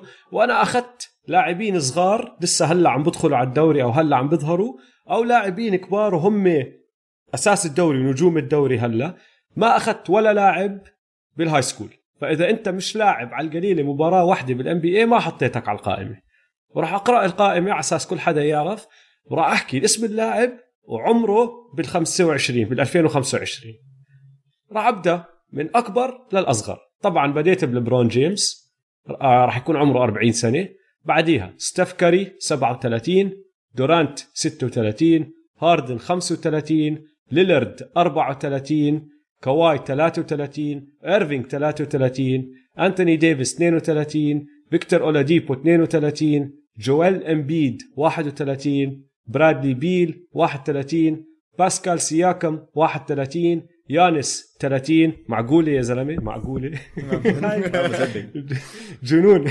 نيكولا يوكيتش ثلاثين، زاك لافين ثلاثين، كارل أنتوني تاونز تسعة وعشرين، كريستابس بورزينجس تسعة وعشرين، بن سيمنز ثمانية وعشرين، دونيفن ميتشل ثمانية وعشرين، ديفن بوكر ثمانية وعشرين، جيلين براون ثمانية وعشرين، دي آرن فوكس سبعة وعشرين، جيسون تيتم سبعة وعشرين، براندن إنجرام سبعة وعشرين، بام أديبايو سبعة وعشرين. هاي جنونية. لوكا دونتشيش راح يكون عمره ستة وعشرين، تري يونغ ستة وعشرين، شي ستة وعشرين، صديق دويس مايكل بورتر جونيور أنا كنت ناسيه بس دويس حكى معي أول ما بعثت له القائمة أول أول ليستة، حكى معي بحكي لي شو كيف وين مايكل بورتر جونيور، رجع لي قلت له حق يلا هي موجود. ستة وعشرين سنة بيكون عمره. جارين جاكسون جونيور خمسة وعشرين، جامورانت خمسة وعشرين، وطبعا زايون ويليامسون أصغر واحد فيهم كلهم راح يكون عمره أربعة وعشرين سنة. واو. هلا راح نبدأ بأول فئة اللي هم اللاعبين اللي مستواهم أقل من أول ستار، وانتوا لما تحطوا لي إياهم تحكوا لي إياهم قولوا لي راح يكون لاعب مرتب كويس آه لسه بنافس أو مع فريق بنافس أو بيقدر يساعد فريق بنافس، أو متوقعينه خلص يكون لاعب مش عم بيعمل دور كبير بالفرق اللي عم بيلعب معها، ممكن يكون متقاعد، إيش ما يكون، بس هدول لاعبين ما راح يكونوا أول ستار، مستواهم أقل من أول ستار. دويس ابدأ أنت، مين عندك؟ ثمانية مفروض يكون ثمانية. اه حنبدأ آه. خبط. طيب حنبدأ خبط اه بالعد آه. هذا حسب العمر الليستة. اه, آه. أول واحد ليبرون جيمس. وقف وقف وقف وقف وقف وقف لحظة لحظة لحظة لحظة لحظة إذا إذا التاريخ علمنا شيء إن ليبرون ما تكر... ما في ما في ما في لأن بس توم ألفين وخمسة عشر يقولوا إن ليبرون لما يوصل عشرين عشرين ما هو في القائمة. أنت قاعد تغلط نفس غلط بليتشر ريبورت. ها أنا أحذرك بعد خمس سنوات بذكرك ممكن إن شاء الله إذا إحنا أحياء بذكرك بعد خمس سنوات. آه والله بس بس جعفر عمره أربعين سنة. أنا كير توم بريدي اثنين وأربعين سنة ويلعب. بس توم بريدي غير في الفوتبول، توم بريدي ما في... مش لازم يتحرك. هلا اسمع عم بقول لك لساته حيكون لاعب رئيسي ويعني بيلعب دور رئيسي مع فريق، لكن صح لما نشوف الفرق الثانية لازم... غير حيكون بالضبط. لازم نوضح هذه النقطة. لما احنا نقول ان اللاعب نان يعني لا هو أول ستار ولا هو ام في بي كانديديت ولا هو اول ان بي اي تيم، مش يعني انه لاعب سيء او انه لاعب انتهى. اللاعب لنان مش يعني انه منتهي، لا بس انه مش ضمن التوب مثلا. بالضبط بالضبط. بس بس اكمل اكمل أك... انت غلطان عموما في لبرون اني anyway. بس صدق. طيب اسمع اقول لك القائمه كلها بال... باخر قائمه اوكي، اعطيك كل لعيبه اي من ناقشهم: لبرون، كوري، هاردن، كايري، اولاديبو، امبيد، كريستاب وجيرارد جاكسون جونيور.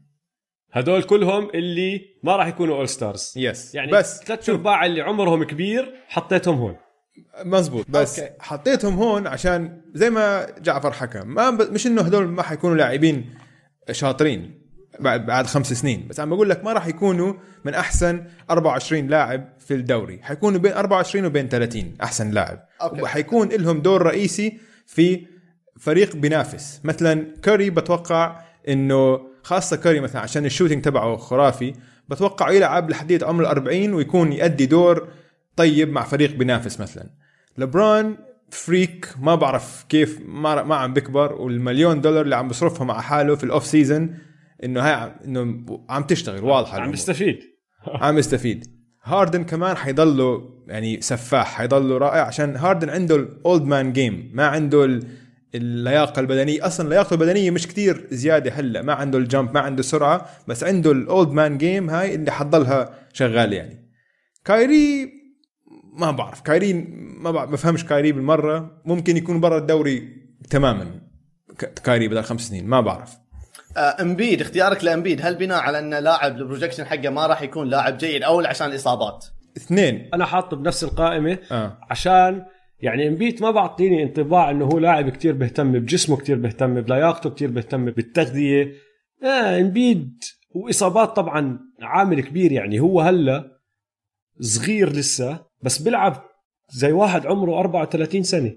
اه زيد عليه كمان خمس مواسم ما بعرف، ما عند ما عنده العقلية والانضباط للتمرين يعني. وين كله حكي فهمت علي السنة الماضية لما خسروا من آه التورونتو رابترز بالبلاي اوفس، وقاعد يعيط على التلفزيون وقاعد يحكي انه حيرجع الموسم الجاي ولياقته حينحف وما حيكون عنده نفس المشاكل الصحية اللي كانت معاه خلال البلاي اوفس كلها. رجع نفس الشيء، ما شفت اي شيء مختلف، بالعكس رجع مستوى نازل عن السنة الماضية. فهذا قال لي هذا كل الزلمة بس حكي ومو شغل، يعني ما ما عنده الانضباط ليكون لاعب جريت، مع انه عنده الامكانيات ليكون من احسن السنترز في التاريخ ممكن، بس ما عنده الانضباط. الآن احنا لما قلنا ان هذول اول ستار آه طبعا عادل، لأ انت ما حددت انه في قائمه الاول ستار او انه من التوب وكذا يدخل مباراه الاول ستار جيم. انا آه اوضح للنقطه الجمهور لان هي تصويت جمهور بدكم، فانت لبرون جيمس حاطينها نحن عم نحكي مستوى. اي انا فاهم اي بس عشان ابغى اوضحها لان هو هو آه. اكيد ما اختار لبرون جيمس آه ضمن هذا، بس لو يكون لبرون جيمس موجود كنا مؤمنين جدا انه بيكون في مباراه الاول ستار مية بالمية مية بالمية. لا لا نحن عم نحكي مستوى بدون تصويت الجمهور، بدون اللي هو حب الجمهور للاعب معين. نحن عم نحكي هدول احسن أربعة وعشرين لاعب كمستوى راح يكونوا عم بيلعبوا، وهدول اللي تحتهم. أوكي. فانا بدي قبل ما نخش بالاول ستارز احكي لي انت قائمه الثمان لاعبين اللي راح يكونوا برا الاول ستار تبعتك. انا راح احكي لكم تبعتي لانه انا في اكمل لاعب زي دويس، في اكمل واحد غير، فبدي اشوف تبعتك كمان. انا كل شيء غير. اوكي يلا. اول لاعب اول لاعب هذه عشانها مايكل بورتر جونيور. نعم اوكي والله غلطانين كلكم والله. اوكي انا اللاعب انا اللاعب شفته في موسمين لعب ثلاث مباريات يا رجل، كلها اصابات كلها. يعني امبيد عادي تحطه لانه مصاب، ومايكل بورتر جونيور لا، شوف هذه شخصنه وعنصريه وكل شيء. شوف انا انا استغرب. اوكي اشوف فيكتور طيب. فيكتور, فيكتور اولاديبو راح يكون في القائمه، ديميان ليلارد، كايري ايرفينج، زاك لافين، وكريستابس بروزينجاز، ودي ايرن فوكس. اوكي خلني اوضح شيء. مثلا زاك لافين مثلا انا اشوف انه اوكي قاعد يوصل لمستويات مميزه، لكن احس انه خلاص وصل للبيك حقه، خصوصا في هذا الفريق. انا معك، انا حاطه بنفس القائمه، حطيت زاك لافين مش اول ستار، وحطيت نفس الملاحظه. بشوفه راح يكون لاعب مسجل رائع، مسجل للكره، سكورر رائع، بس ما اظن بيطلع عن هذا المستوى. خلاص هذا هو المستوى اللي راح يوصل له، بس مش راح يعمل اكثر من هيك. فانا معك بذاك. اصعب اصعب شوف. اسم حطيته اللي هو ديميان ليلارد أربعة وثلاثين. احنا المشكله ان احنا اذا نقارن الاعمار أربعة وثلاثين و35 ونشوف لبرون نقول اوه هكول لبرون وصل هذا العمر وقاعد يسوي كذا. مشكله هذه لانه ما تقدر تقارن احد آه. باللي سواه لبرون. الحاله الشاذه، القاعده الشاذه، اللاعبين لما مثلا قاعده شاذه. وليلارد بتتكل على سرعته كتير بالضبط، يعني لما ياخذ الفرست ستيب الكويك الفرست ستيب هذا حقته وهذا. فمع انه شوتر ممتاز ممتاز جدا، بس اللي يفيد انه هو كيف يفتح له المجال في التسديد ورا، انه هو مسجل ممتاز بعد في الاختراقات، فالمدافعين حذرين انه كيف يتقرب له او كيف يدافع عليه، فهذا تعطيه ادفانتج. هذا كايري انا نفسك يعني ما تقدر تتوقع إلى كايري صراحة، يعني أنت تقول كايري يعطيك مباريات جيدة بعدين يعطيك تصريحات أساساً تحس إنه ما هو لاعب حتى، أو يعطيك هذا. فصعب التوقع إلى كايري. ممكن كريستوف بروزينجز لأنه نفس الشيء، أنا الإصابات يعني، أو إنه أحس سقف اللاعبين الطوال جداً، سقفه مش بالزيادة، إيه الطوال آه. جداً جداً. أنا مع إنه هو مسدد ممتاز وهذا ممكن تفتح له مجال خصوصاً في ال إن بي إيه الحديثة، بس ما أدري. فوكس آه لاعب ممتاز بس ما أحس سقفه كبير. شوف أنا حاطت هاردن وحطيت ملاحظة جنب هاردن اللي هو إشي جاب سيرته دويس، إنه الزلمة طريقة لعبه ما بتحتاج لياقة لياقة بدنية وسرعة كبيرة وهائلة، هو قوي ومن يوم يومه كعبول.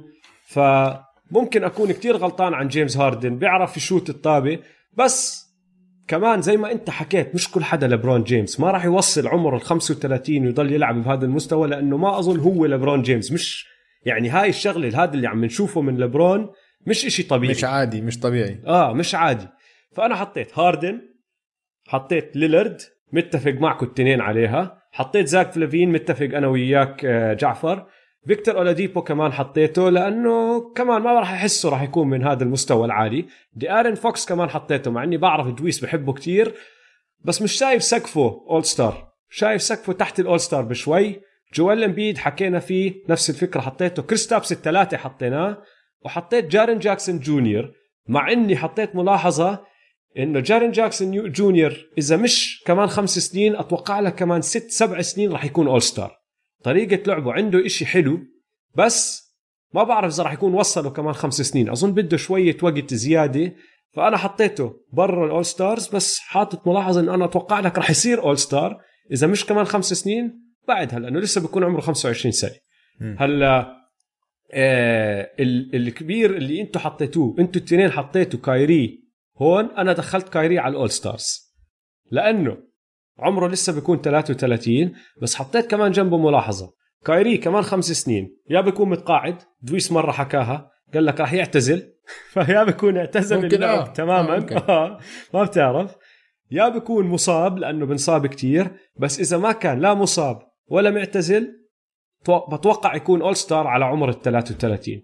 الهاندلز تبعونه ما راح يختفوا صح. وكايري ما عند يعني ماشي سريع الزلمة، بس هي حركة الهاندلز تبعته مش بس معتمدة على السرعة، معتمدة على مهارته أكتر من أي إشي تاني، فن وإبداع آه ولعيب يا أخي. نحن نتخوت عليه دايما، هو دايما يعني هو بستاهل دايما، بس لعيب. فهو الوحيد اللي أنا غير عنكم، الكبير اللي أنا غير عنكم، لأني أنا حاطه بالأول ستارز. طيب دويس، بما أنك أنت بديت وبديت شمط يمين شمال ب شغلة لبرون جيمس، راح خليك أنت تبدأ بالأول ستارز. هلا مين التسعة اللي بيكونوا أول ستارز؟ ديم ديم عشان بتوقع إنه لعبته بتساعد، طريقة لعبه والشوتينج تبعه بيساعده على إنه يضله على مستوى عالي حتى بعمر كبير. أوكي برادلي بيل برادلي بيل بس مسكين عشان نوع الفريق فريقه سيء جدا.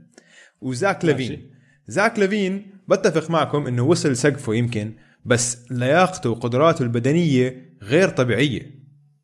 زاك لافين بيطير وسرعته غير طبيعية، فبس أنا ولا مرة شفنا زاك لافين مع فريق شبه مش بس إنه, ش... إنه فريق كويس، بدنا فريق بس طبيعي افريج. كل الفرق اللي كان عليهم فرق سيئة جدا مع مدربين وديسفانكشن زفت زبالة. فبس لو بدنا نشوف زاك لافين مع فريق افريج، بقول لك أنا زاك لافين عنده قدرات وممكن يرفع مستواه ويظهر بشكل كتير أطيب من هيك. طيب يوكيتش عشانه فنان إيزي، سنتر. حطيت يوكيتش أول ستار. اه اه يوكيتش أوفر إمبيد أنا بقول، عشان يوكيتش بدون لياقة ولا إشي، عنده فن، عنده هيك بحسه حيكون زي سابونس القديم. اه عنده حضر الباسات وهيك، حيضل دائما أول ستار، وما في كتير كومبيتيشن على السنتر يعني، وحيضل يقدر يشوت ثريات، فحي حيكون له مكان مع فريق بينافس. كات هاي كمان كات ما كنتش عارف احطه بال بالفئة الثانية ولا أخليه أول ستار. جيلن براون، إنجرام، فوكس ومايكل بورتر جونيور. استنى أحكي شغلة عن مايكل بورتر جونيور. شباب مايكل بورتر جونيور بس استنوا عليه، صبر بس صبر، هذا اللي عم نحكي منه. شفتوا شفنا لما لعب أكثر من عشرين دقيقة أرقامه هائلة، زلمة عنده كل شيء، زلمة طوله ستة عشرة ستة عشرة وبيشوت وهاندلز وعنده كل المتطلبات، إمكانياته هائلة يعني، بس أعطوه وقت بس حطه. ويلعب. أنا حطه أول ستار. أكثر من عشرين دقيقة لعب كم مرة واحدة في حياته؟ ما هو بالضبط عشان هيك، بس أرقامه شو صار فيها بعد عشرين بعد عشرين دقيقة؟ جاب ثلاثين بوينت. أنا حطيته أول ستار ماشي آه. لأنه أنا شايف في عنده بوتنشل هجومي كتير حلو. م. السبب اللي ما بيلعب لليوم دفاعه، بس دفاعه بتعلمه مع العمر بالضبط، وراح يكون لسه صغير، فأنا حطيته أول ستار. ما بتوقع يكون أعلى من أول ستار، وبتوقع إذا بعده على نفس الفريق هو راح يكون ماخد محل جمال ماري as number two على الفريق تبعه. نمبر واحد راح يضل يوكيتش، بس هو راح يكون النمبر two، فماشي أول ستار منيح له. أنا حاطه مع معك أول ستار. أه جعفر، مين الأول ستارز تبعونك التسعة؟ أوكي آه، عندي جيمس هاردن، وعندي آه باسكال سياكم، وعندي دونيفان ميتشل، وبراندن إنجرام، وجورن جاكسون جونيور، وبرادلي بيل، وجيلن براون، وجويل إمبيد، ويبقى لاعب واحد يؤسفني إنه هو بيكون لبرون جيمس. طيب شوف، أنا حاطت لبرون أول ستار معك. أنا حاطس يعني مايكل سواها على الأربعين، أنا متأكد مية بالمية إنه لبرون راح يسويها على الأربعين. ولبرون حتى لو خسر قوته البدنية أو لياقته البدنية، سرعته راح يضل عنده عقله. بالضبط، وعقله كتير أقوى من أي لاعب تاني، فراح يكون لسه بيقدر يتحكم بالمباراة. ومشان هيك بقول لك أنا معك أول ستار. أنا مش حاطه زي دويس برا الأول ستار، أنا حاطه أول ستار.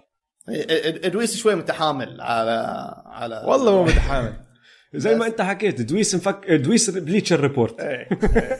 حلو. لا بس أربعين سنه أربعين سنه. لا لا شوف، انا, أنا معك. شوف لبرون جيمس ما هو شوتر ممتاز، عشان عشان مع تقدم العمر بهذا الشيء بفيده، فهذه سلبيه على لبرون جيمس، انه الشوتر الممتاز حتى لو وصل عمره كبير بيضل يقدر يسجل لانه مسدد جيد، والتسديدات تتطور مع العمر مفروض يعني. بس هو كصانع لعب ممتاز، وهذا بتفيده بشكل كبير جدا. الاي كيو الباسكت والاي كيو عند لبرون جيمس شيء خرافي، شيء آه. خرافي مية مية. لبرون جيمس بخمس سنين راح يكون عم بيلعب سنتر او باور فورورد، راح يكون هو اللي بتعطيه الطابه جوا، وبيعرف بيعرف شو يعمل فيها، بيعرف امتى يطلعها لبرا، امتى يرجعها، امتى ياخذ بوست اب. لبرون جيمس راح يضل زعيم لليوم اللي بيقرر هو يعتزل فيه. حيلعب مع ابنه هو بده. آه هو, هو عم مستنى و... مستنى ابنه بروني يدخل الان بي اي ويلعب معه. انا بس اتمنى يعني اتمنى شخصيا ان لبرون جيمس انه ما يوصل للوقت اللي يعني نشوف ان لبرون جيمس احنا نقول يا زلمه اعتزل يعني. اللاعبين العظام اللي كذا تبغاه يطلع وهو في قمه مستواه. هو فاضل اخر سنه لكوبي براينت، في بعض المباريات انا كنت اقول صحيح لازم يعتزل يعني. ما تبغى توصل لهالمرحله، تبغى توصل لمرحله هذا اللاعب قوي للأسف. للأسف الشديد كلهم التاريخ بحكي لنا أنه كلهم بيوصلوا هاي المرحلة، لأنه آخر إنسان بيستوعب أنه هو قدراته خفت هو اللاعب. م- هو بيكون لسه مفكر أنه أنا بقدر أعمل كل إشي كنت أعمله، صح. مش ملاحظ على حاله أنه ما سوا ما بقدر يعني. جعفر يعني لما مايكل جوردن رجع للويزردز، لا حول ولا قوة إلا بالله يعني. النهاية تاعت مايكل في ثمانية وتسعين كانت يعني هوليوود خلص، صح، على البازر تشامبيونشيب ثلاثة بثلاثة ستة، خلص أنت الجريتست إيفر. راح رجع مع الويزردز. هو هو يقول لك أنا رجعت عشان بعد ما صار ألفين وواحد والبرجين وهذه الأمور، عشان بتبرع بعد بالراتب وما أدري إيه يعني. العذر مش مرة مقبول. لا لا هو كان جسمه بحكه بده يلعب بس إيه؟ التنافسية موجودة ومش عارف شو يعمل فيها. بس هاي هي قل لك آه. كان يروح يتدرب مع الفريق. شو كان مع الويزرد؟ كان يروح يتدرب مع الفريق ويغلبهم كلهم. هلا المشكلة إنه الويزردز كانوا فريق زبالة، طبعا عم تغلبهم كلهم. أنت الجوت يعني. هاي هي. طيب القائمة تبعتي أول ستارز لبرون، وأنا حاطط ستيف كاري أول ستار، أحسن شوتر بالتاريخ، بس لازم يلف حوالين سكرينز وراح يضل يحط البوينتس تبعونه. فأنا بحكي لك أنا بحس طريقة لعب ستيف حتى لما يكبر راح تضلها مصمدة معه رافعيته. حكيت لكم كايري، أنا معكم برادلي بيل، أنتوا التنين حطيتوا برادلي بيل أول ستار، أنا معكم مية بالمية.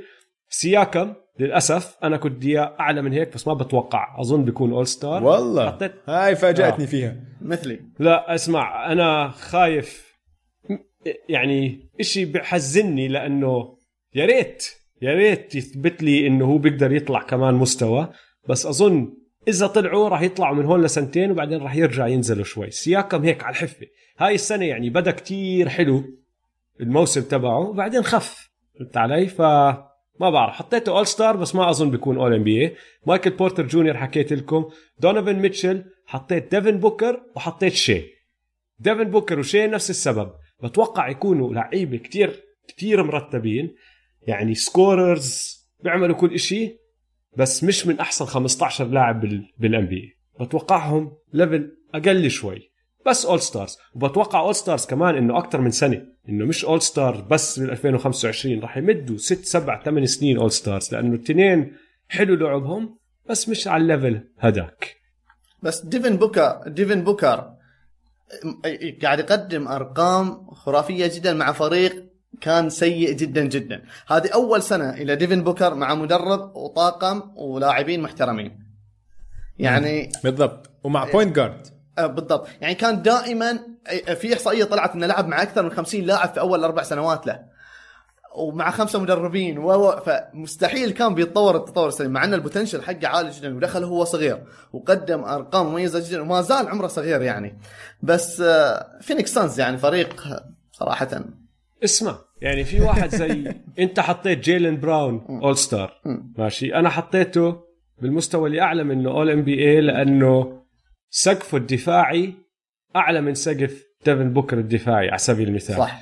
آه، إنجرام أنت حطيت إنجرام أول ستار، أنا حطيته أول إن بي إيه لأنه جسمه يعني إنجرام سكورر زي ديفن بوكر بخوف. صح. بس جسمه طويل وعنده خلص هذا إشي ما بقدر ديفن بوكر إيش ما يصير معه ما راح يقدر يصير طول. صح. إنجرام آه، الوينج سبان تبعه ما راح يوصل لتبع إنجرام، فحطيت إنجرام وجيلين براون. تعرف أنا ما حطيت إنجرام، حطيته أول ستار مش أول إن بي إيه، عشان إنجرام ما بعرف في في إشي فيه ما عندي قناعة مية بالمية. عشان قبل ما دخل قبل ما لعب زايون هالموسم كان عم بكسر الدنيا، كان عم بلعب ممتاز، كان يمكن يكون most improved player بالموسم وطلع أول ستار مستحق الأول ستار. بعدين لما إجا زايون هيك طفى، فهمت علي؟ ولما يعني لاحظت إنه لما صار فيه الأضواء على فريقه تغير لعبه ومستواه نزل كثير كثير كثير. أما في أول موسم ما كان حد يتطلع على مباريات البليكنز ظهر مستواه ولعب سوى أداء طيب جدا جدا يعني ورفع مستواه كثير.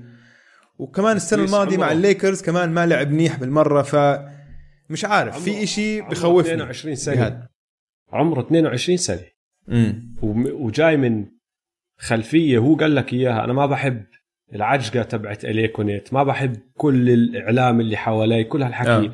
إجا زايون زي ما أنت حكيت هيك بتحسه تخبى شوي زي ما تحكي. آه. بس شوي شوي سنة على سنة أنا أظن بطلع منها هاي الشغلة، وورجانا البوتنشل تبعه سقفه عالي يا زلمة هذا الولد. آه بيشبه كيفن دورانت هيك بطوله وإمكانياته. طيب. في السكورينج عسيرة كيفن دورانت أنا حطيته أول إن بي إيه. آه أنا كمان ستة وثلاثين. جعفر أنت وين حاطت دورانت؟ أكيد أول إن بي إيه كمان كيفن دورانت. آه ثلاثة متفقين عليها صح؟ آه آه. لأنه كيفن دورانت إيش ما يصير فيه هلا. طبعا في شغله واحده، نحن ما شفنا كيفن بعد ما رجع من الاكيليز، بس اذا رجع كيفن بعد الاكيليز اللاعب اللي كان قبلها هذا لو يصير عمره ستة وثلاثين سنه سبعة وثلاثين سنه راح يضل ولا حدا بالان بي اي بيقدر يوقف السكورينج تبعه. ما بيحتاج حتى إشي. لو حتى لو رجع ثمانين بالمية من اللي كان لساته اول ان بي اي.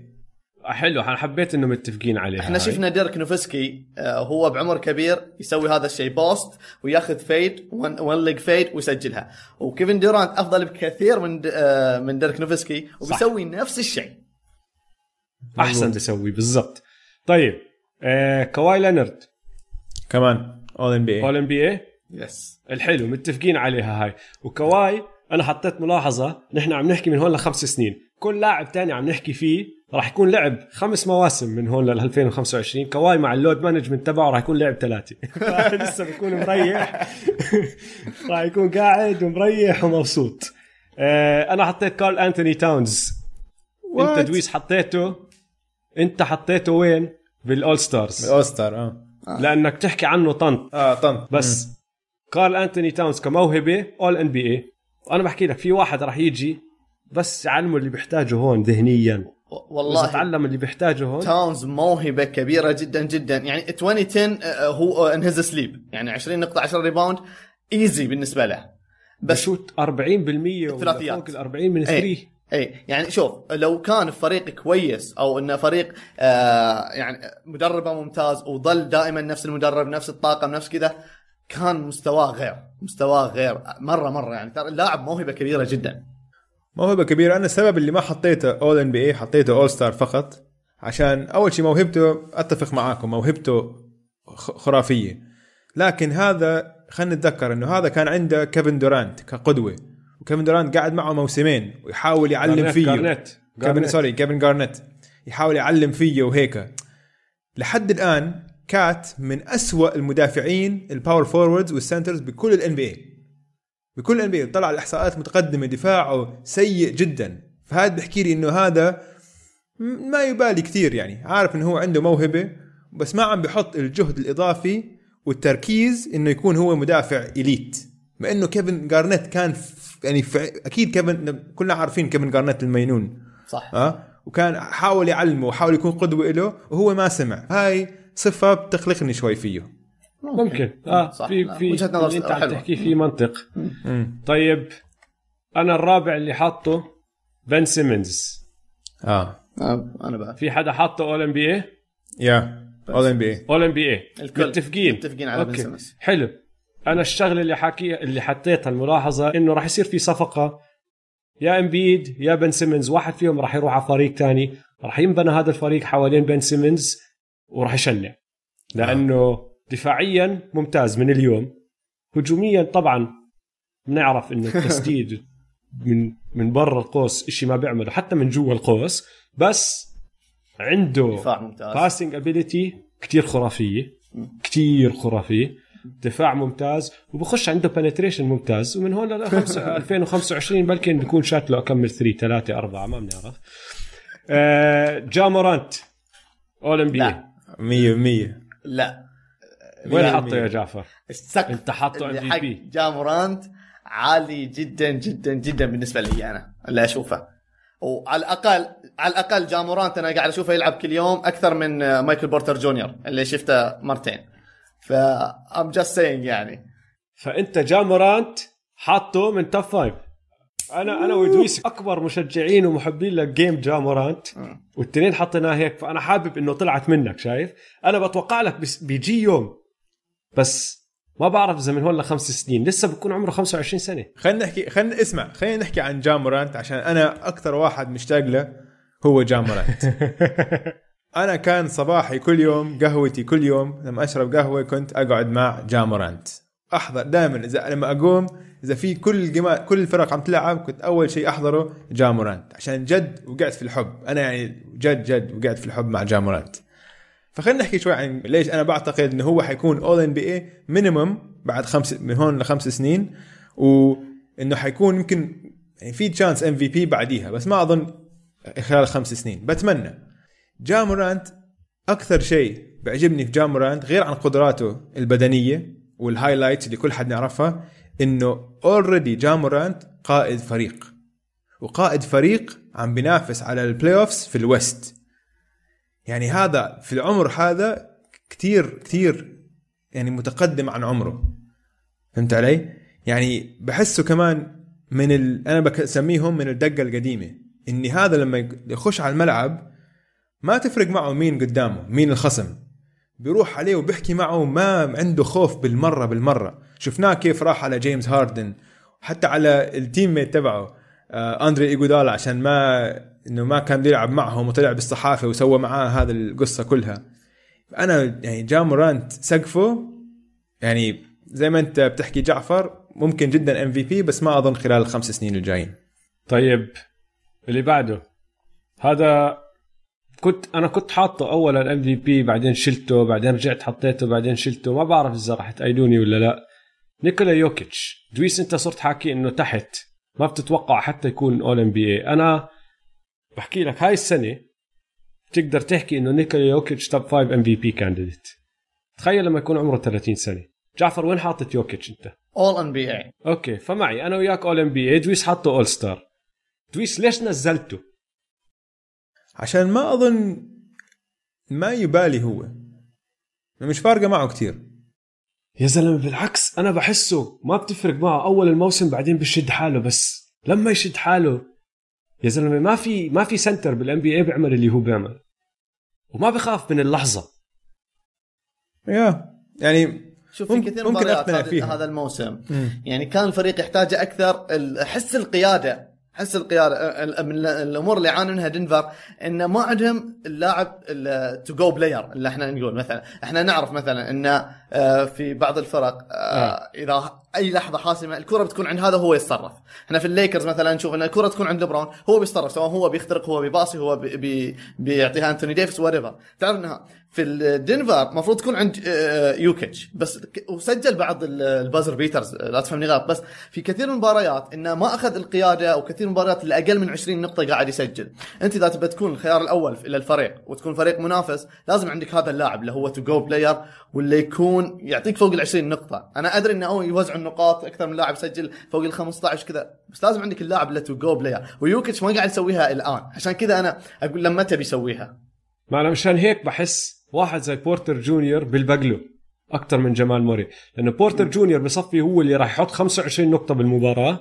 يوكيتش مش ضروري يحط خمسة وعشرين، بحط ثمانية عشر سبعة عشر، بس بيعمل كل إشي تاني، بوزع لعب تربل دبل أولموست. آه بالضبط. فأنا حاطه أول إن بي إيه، جعفر حاطه أول إن بي إيه معي، دويس نزله. آه صح. بام أديبايو أول إن بي إيه، متفقين كتير مهم فيه. هذا اللاعب، وأول ما جيمي يبدأ يعجز هو راح يستلم ميامي هيت. ترى البوتنشل حقه عالي جدا، حتى لما تلعب إن بي إيه تو كيه اللاعب يتطور بشكل كبير جدا. ف... والله خلاص اسمع عقائد زيك من اسمع من كل ال... في القائمة حاطينهم، بام أشرس لاعب فيهم كلهم.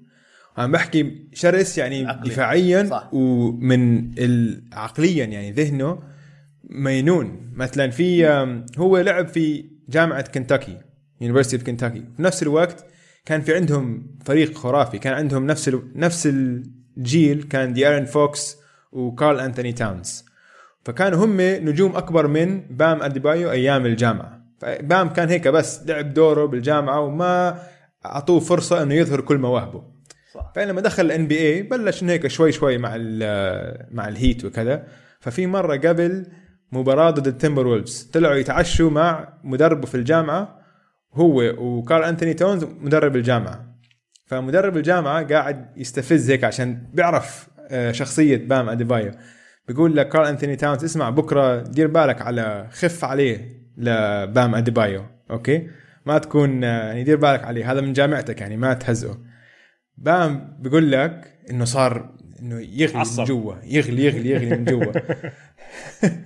تاني يوم بالمورنينج شوت اراوند آه سبوسترا كوتش الهيت عم بحكي الخطط الدفاعية على تاونز، إنه لما ينزل هنا دبل تيم. ف آه بام بوقف الاجتماع بيقول له هاي سبو fuck that we're not doubling we're not double teaming. عندي وبس وخلص. سبو قال لك اوكي no double teaming تركوا. عندي اه عندي هذا عندي. يوميتها كارل أنتوني تاونز جاب ثلاثة عشر نقطة و11 تيرن اوفر، واحدة من أسوأ واو. المباريات في تاريخه. العقلية العقلية. آه جيلن براون أنا حطيته أول إن بي إيه. دويس أنت وين حاطه؟ جيلن براون حاطه أنا أول ستار. أول ستار. وأنت جعفر أول ستار.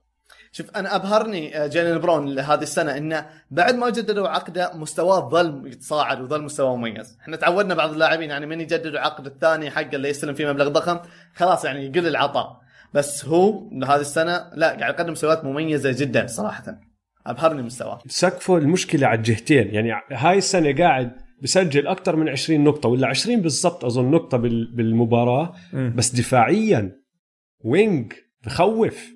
بس آه. لاحظ أن تقييمات الكل مو إحنا والصحافة والكل في الإن بي إيه التقييمات كلها في الغالب يعني على الشق الهجومي صح، بس هي اللي تصنف لما, لما يعني فكر فيها هيك، لو أنت كمان خمس سنين تشوف جيلين براون بضل يطلع بمستواه بعدين بتفرقوا بيروح هو محله تيتن بضل محل بيطلع هو من السلتكس أو هداك بيطلع من السلتكس إيش ما يصير. أنا عندي ثقة إنه جيلين براون ممكن يكون أحسن لاعب على فريق بنافس.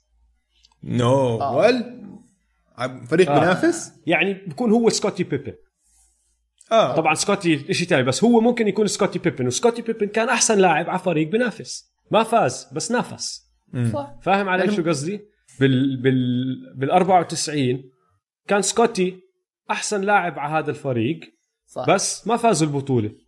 المهم أنا هيك بحس أوكي. أنا حاسه عنده عنده بوتنشل، وعندي آخر واحد لا مش آخر واحد في واحد مخبيه للآخر عندي براندن إنجرام حطيته أنا أول إن بي إيه، أنتوا التنين حطيتوه أول ستار صح؟ آه. صح. طيب هلا الوحيد الأخير اللي أنا حاطه بقائمة الأول إن بي إيه تبعتي تري يونغ، أنتوا وين حاطينه؟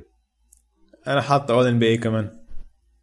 جعفر أنت حاطه إم في بي. تري يونغ لاعب ممتاز جدا جدا، وكان أصعب خيار لي من أصعب الخيارات إني حطيته أول إن بي إيه لأن اللاعب ما يعرف يدافع. حطيته إن بي إيه إيه ما, ما...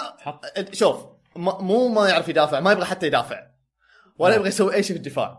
أنا شخصيا يعني اللي يعرفني يعرف كيف أحب أي شيء دفاعي، اللعب الألعاب دفاعية هي اللي تعجبني أكثر من الألعاب الهجومية، دائما التخطيطات الدفاعية التكتيكات الدفاعية. حتى لما سويت لي لاعب في تو كيه خليته مدافع أكثر من مهاجم لأن أحب الدفاع أكثر، أحس كذا الحماس والرجولة وهذا تيجي في الدفاع، هذا دفاعك الصلابة كذا.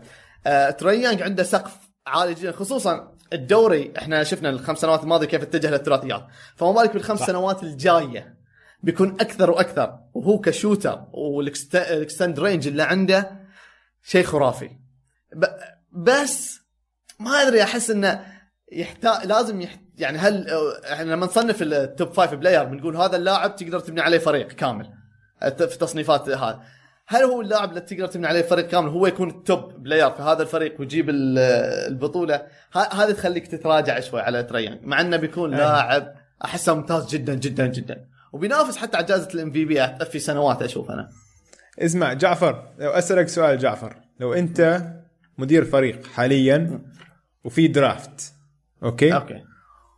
وعندك الخيارين ممكن تأخذ جامورانت أو تري يونغ، مين تأخذ؟ باخذ جامورانت. آه باخذ جامورانت لأن جامورانت أشوتر لا تري يونغ أفضل هذا شوتر، بس أنا أشوف في الاختراقات تري يونغ أفضل، في صناعة اللعب تري يونغ ممتاز جدا، ودفاع تري يونغ ودفاع لا عفوا أو جامورانت في الاختراقات أفضل، وفي الدفاع جامورانت أفضل بعد.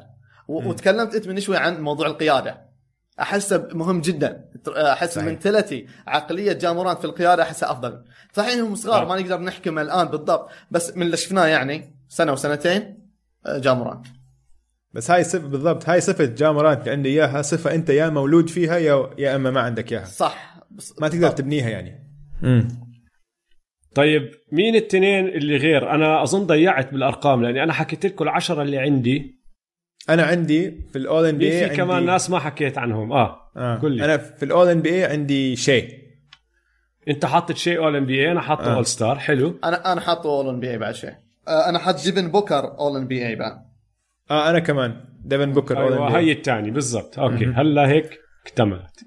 طيب إذا هيك بالام في بي أظن متفقين نحن على أربعة آه وفي واحد بس، لأنه أنت جعفر حاطت جامورانت ام في بي صح؟ صح. ففي واحد من اللي أنا ودويس متفقين عليهم نزل، مين هو؟ آه أنا حاط آه في القائمة الأول آه طبعا هم ما هم ترتيب اوكي آه لا مش مرتبين بس خمسه. أيه. أنتوني ديفيس. أنا معك آه. أنثوني ديفيس مع أنه هو بيكون عمره اثنين وثلاثين سنة، وإحنا تونا نتكلم عن العمر ونتكلم عن إصابات في لاعبين وكذا. اثنين وثلاثين بعده بعزه. إيه بس أتوقع بعزه. إيه بتكون خلاص البيك، نهاية البيك حق أنثوني آه. ديفيس. بالضبط. خصوصا أنا مؤمن تماما إن الفترة هذه اللي خلته يصير مع لبرون جيمس بتغير في عقليته وبتغير حتى في طريقة تطوره لمستوى. إحنا شفنا صح. لما كان في البليكنز من يصاب أي شيء بسيط يعني يرتاح ما يلعب.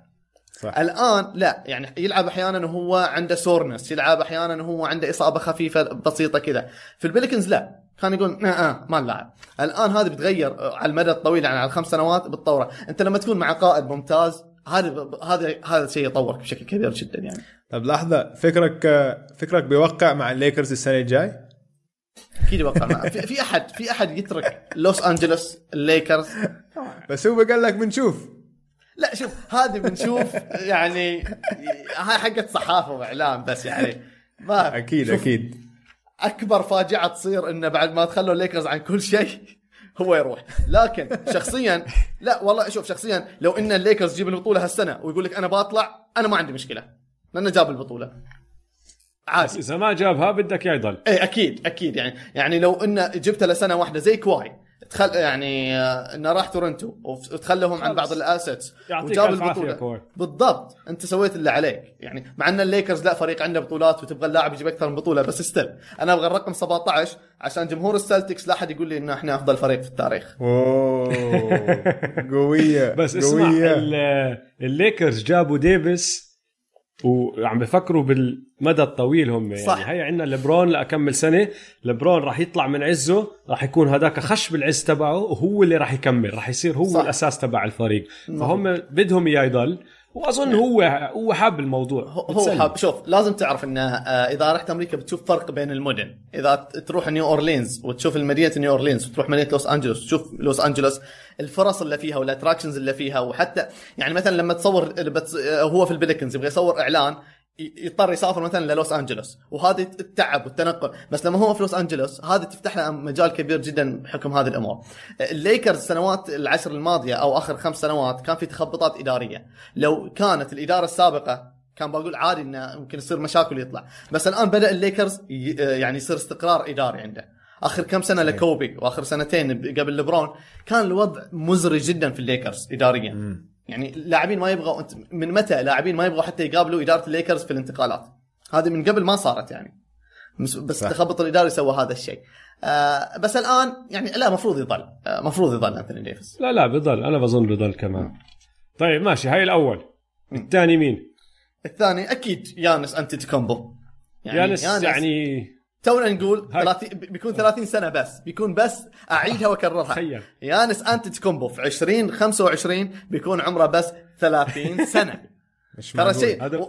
وإحنا لما كنا. هذا الموضوع. بخوف. إحنا كنا بخوف. نقول بخوف. لبرون جيمس، تونا نقول لبرون جيمس جسديا وخارق وكذا. ترى يانس ما يفرق كثير جسديا عن لبرون جيمس. إحنا ما أدري عن اهتمامه بنفسه في التغذية وهذه الأمور، لأن هي تبدأ تطلع لا لا من بعد الثلاثين.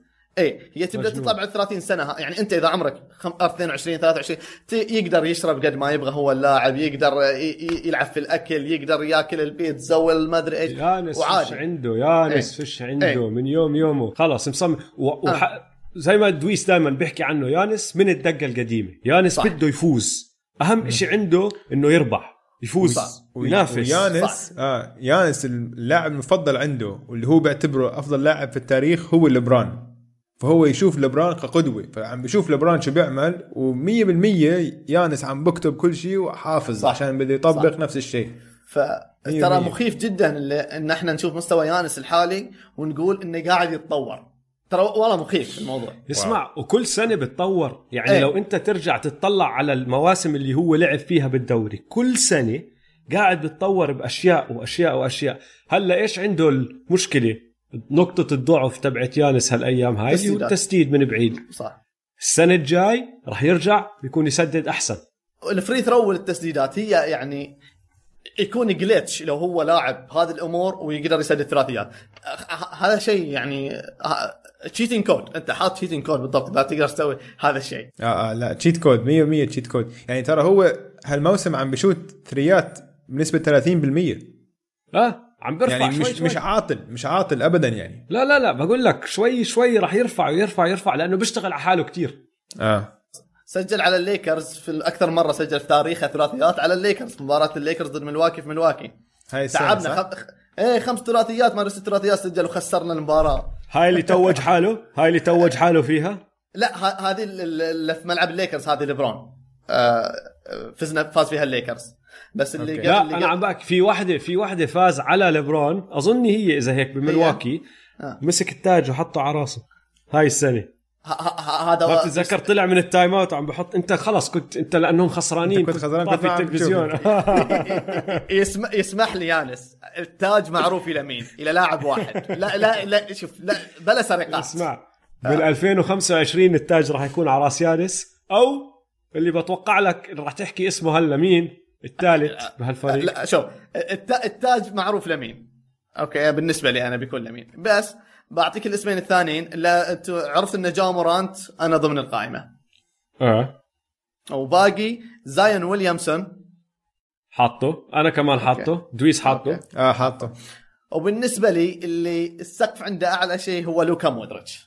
اوه لوكا دونتشيتش آه لوكا مودريتش متعول على مدريد انا والله لوكا مدريدي لوكا دونتشيتش لوكا دونتشيتش لا ملكي بودكاست غلط يا جعفر البودكاست الغلط. شوف مدريدي ما اقدر كل شيء متعلق بمدريد كل شيء متعلق بمدريد ولوكا دونتشيتش لانه مدريدي فيعرف يلعب سله افضل عموما. آه شوف في ستايلات اللعب احنا احنا دائما يعني نقول شفت انت القائمه ألفين وخمسة عشر كان فيها سناتر كثيره لان كانوا يحسوا ان اللعب بيضل نفسه احنا ما مفروض نغلط نفس الغلط ونقول انه بيضل اللعب نفسه. الان ثلاثيات اذا نقول بس ارقام بتضل نفسها هذا ممكن غلط ممكن ارقام ثلاثيات تزيد اكثر واكثر وهذا اللي رايح. فاللاعبين اللي متسددين مثل لوكا ويعرف يصنع مثل لوكا ويعرف يسوي كل هذه الامور هذا صعب تتوقع له افضل. يعني احنا نقول لو يانس ما يتطور بيضل لاعب ممتاز بس ممكن الدوري لأنه يتطور أكثر منه بسبب الثلاثيات فيانس بيضل إنه مستواه خارق ممتاز بس بسبب الثلاثيات إنه ما طور نفسه فيها بقل إنه هو يكون أفضل لاعب مثلا ترتيبه بسبب إنه الدوري تطور. بس لوكا لا ممتاز في الثلاثيات ممتاز في الصناعة ممتاز كذا يعني إذا يستمر على التطور اللي هو يتطوره. ولا تنسى إن أنا بالنسبة لي سالفة أفضل لاعب تعتمد على شخصية اللاعب ومحبوبية اللاعب وتعامله في السوشيال ميديا فأحس إن لوكا يقدر يسوي هذه الأشياء ويكون أفضل أفضل لاعب في الدوري أو واجهة الدوري. لوكا سقفه مش بس أحسن لاعب بالدوري سقفه من أحسن عشر لاعبين بالتاريخ بلكن فعلا سقفه كتير عالي. أنا هيك بعتقد كمان يعني ما عم بحكي رح يصير هيك طبعا نحن يعني الزلمة صار لاعب موسم ونص بس بس ال النضوج اللي عنده وطريقة لعبه وفهمه للمباراة ولا لا كل إشي عم بيصير على ملعب السلة مش فهم واحد عمره واحد وعشرين سنة واحد وعشرين هذا زلم واحد وعشرين سنة متخيل يعني دائما نضوج كبير جدا جدا يعني يعني إذا تعلت عنا إن شاء الله الإصابات وضل في التطور آه نفسه بيكون شيء خارق. متخيل يعني إحنا نقول بعد خمس سنوات بيكون عمره بس ستة وعشرين توه يوصل لق... يبدأ يوصل لقمة مستواه ستة وعشرين يبدأ يوصل لقمة مستواه ترى مرعب. تخيل الأرقام اللي نشوفها الحين ونقول بعد خمس سنوات قمة مستوى بالضبط مرعب يعني لسه ما بيكون خش عزه إيه؟ ونحن عم نحكي خمسة وعشرين لقو... خمس سنين لقدام مرعب. الآن لوكا شو... لوكا باقي باقي اسم أنتم مختلفين معي فيه. أنا أنا ودويس حاطينه توب فايف م. أنت وين حاطه؟ أكيد أول إن بي إيه يعني أنت حاطه أول إن بي إيه اللي هو جيسون تيتم. جيسون تيتم الاسم الوحيد ايه. اللي ضل على القائمة كلها صح. أنا بحكي لك شغلة جيسون تيتم لو سألتني قبل أربعة أشهر خمسة أشهر اه. كان حطيته يا أول إن بي إيه يا أول ستار حتى لا أول إن بي إيه كان حطيته لأنه لعيب الزلمة بس بعد ما فقعت معه هالسنة ورفع مستواه هالشهرين قبل صح. ما صح. الكورونا يصير اللي شفته منه يا زلمة هذا إشي تاني كان اللاعب هذا. شوف هو هو لأن ستايل لعبة ممتع جدا ولا تسديداته ممتازة مدافع ممتاز اختراقاته ممتاز قراءة. شوف أنا من أهم الأشياء يعني أوكي في لاعبين مخترقين ممتازين في مسددين ممتازين في مصايب بس الآي كيو والرغبة اللعب نفسها, مثلا مهارك في اللعب أو شطارك في كرة السلة أو الآي كيو باسكتبول, وحتى رغبك في اللعب وطبيعك. وأتوقع بوستن بتضيف لهذا الشيء, يعني جو بوستن سلتكس كفريق إنه كيف يبني اللاعب. تيتم شيء أنا أنا أتوقع بيكون إم في بي كانديديت يعني ما بدون شك, جيسون تيتم. أه. أنا أتكلم عن لاعب الحين عمره اثنين وعشرين ثلاثة وعشرين سنة بس, يمكن اثنين وعشرين سنة. آه ولا شيء. فإحنا إحنا لأنه شفناه أول موسم في اللي هو الروكي كان شيء خارق, يعني لأنه بالنسبة حتى للروكي, بعدين لأنه نزل مستواه بدأ الناس تنزله من القائمة وبدأ ينزل. صح صح. بس آه كان متوقع السنة الثانية لأنه تقريبا تغير فريقهم, كايري وهاورد رجعوا فتغير فريقهم. هذه السنة تأثير كايري بالضبط. إيه أكيد, لا هذا هذا الشيء صحيح. وأنت الآن دا تشوف إنه إذا هو يصير الخيار الأول للفريق, فريقهم قاعد يمشي صح, يعني م. مهما كان حتى بوجود كيمبا هو الخيار الأول للفريق. آه هل بدأ بدأ الموسم وكان كيمبا الخيار الأول صح, وخلاص كيمبا هو جاب اللاعب اللي جبناه عشان ياخذ محل كايري, وهو المخضرم وهو اللي راح يقودنا وبعرفش إيش. وبعدين مرة واحدة بنص الموسم خلاص أصيب كيمبا, أصيب كيمبا كم كم مباراة, وهنا آه. بدأ ك... آه يطلع خلاص رجع. الكل عارف هذا مش فريق كيمبا, هذا فريق جيسون تيتم فعلا. فأنا مشان هيك حطيته ام بي بي. بقول لك ارجع كم شهر لورا كان حطيته مستوى أقل شوي, بس بعد اللي شفته سقفه كتير عالي طلع طلع. شوف زي ما انتوا اثنين حكيتوا شيئين مهمين عن مسيرة جيسون تيتم. أول شيء اللي شفناه منه كروكي لما وصل الإيسترن كونفرنس فاينلز ضد لبران وطلع راس مع لبران, طبعا خسروا ب سبعة جيمز, لكن اللي سواه في أعلى بريشر سيتويشن في ال إن بي إيه هذا بقول لك إنه هذا معدن وغير, هذا لاعب غير, هذا لاعب سبيشل. أوكي تاني موسم كان في مشاكل كايري وهيك حطها مع جنب. خلال الصيف اشتغل مع كوبي, وكوبي كان هو القدوة تبعه. أوكي فكوبي قال له في ألفين وثمانية عشر قال له أنت اسمع ما تستنى البرفكت سيتويشن, أنت لازم تعمل السيتويشن. فكان عنده هذا الصراع مع كايري ومع بوستن سلتكس. بعدين هالموسم هديت الأمور. أوكي من أول وانت لاحظ متى بدأ لعبه يتطور كتير بعد ما توفى كوبي, rest in peace كوبي. بعد توفى كوبي الذك شكله خلص كل هدول الحكم والدروس اللي أخذهم من كوبي, إن أكيد كل لعيبة تأخذ كل لعيبة تأثروا بهاي الحادثة يعني صح. جيسون تيتم بالذات أظن تأثر أكثر واحد, عشان بعديها مستوى صار مستوى لعب ثاني, صار صح. كثير مور أجريسيف على الملعب وصار يلعب لعب خرافي. ضد الليكرز متذكر لما جاب واحد وأربعين نقطة كانت مباراة رائعة, وضد كل لاعب وكل لاعب يلعب ضدنا لازم يقدم أفضل مباراة لي. أنا ما فاهم كل لاعب ضد الليكرز أنا أخذ أفضل مباراة يا أخي ميحة هذه والله العظيم. فعنده كل السكيلز من كوبي, الفوتورك الدريبل شافل لليمين الستيب باك وكذا, بس أطول من كوبي بتو إنشز, والوينج سبان تبعه أطول من كوبي بأربعة إنشز. هو ستة ثمانية ستة إحدى عشر وينج سبان, جسمه عرض كتافه, كتافه عرض, يعني هذا هذا الحجم طوال, هذا الحجم يعني نوت فير, مش ع... مو بعدله يكون عنده هذول المواهب. طيب هو الأنفير الحالة الوح... الحالة اللي أنا أشوفها أنفير في الإن بي إيه كلها هو كيفن دورانت, هو الأنفير. آه آه كيفن دورانت شيء ثاني. آه كيفن دورانت هو الأنفير, هو الجلتش يعني ما أفرض واحد ما أفرض واحد بهذا الطول يشوت كذا ويسوي مهارات. اسمع لا لا ال إن بي إيه ال إن بي إيه كتير فيه جلتشز, لأنه زايون جلتش. أي واحد طول واحد طوله ستة ستة ما أفرض يسوي كذا صح. واحد مش بس طوله, عرضه ووزنه هالجد. هي إز ثيك يعني صراحة تشابي آه. ثيك وتشابي يعني صراحة, فما ما أدري كيف يقفز كذا صح. آه. فهداك جلتش. عندك يانس جلتش, يانس يا زلمة طويل طويل آه. بضل يمدي مدي مدي مد ناطح السحابي. بس شوف يانس صحيح طويل وكذا, بس الهاندل حقه مش بيرفكت لأنه طويل جدا, والتسديدات مش بيرفكت. لو يحط واحدة من هذه المهارتين عنده بصير جلتش. بس هدول المهارتين تقدر تتعلمهم.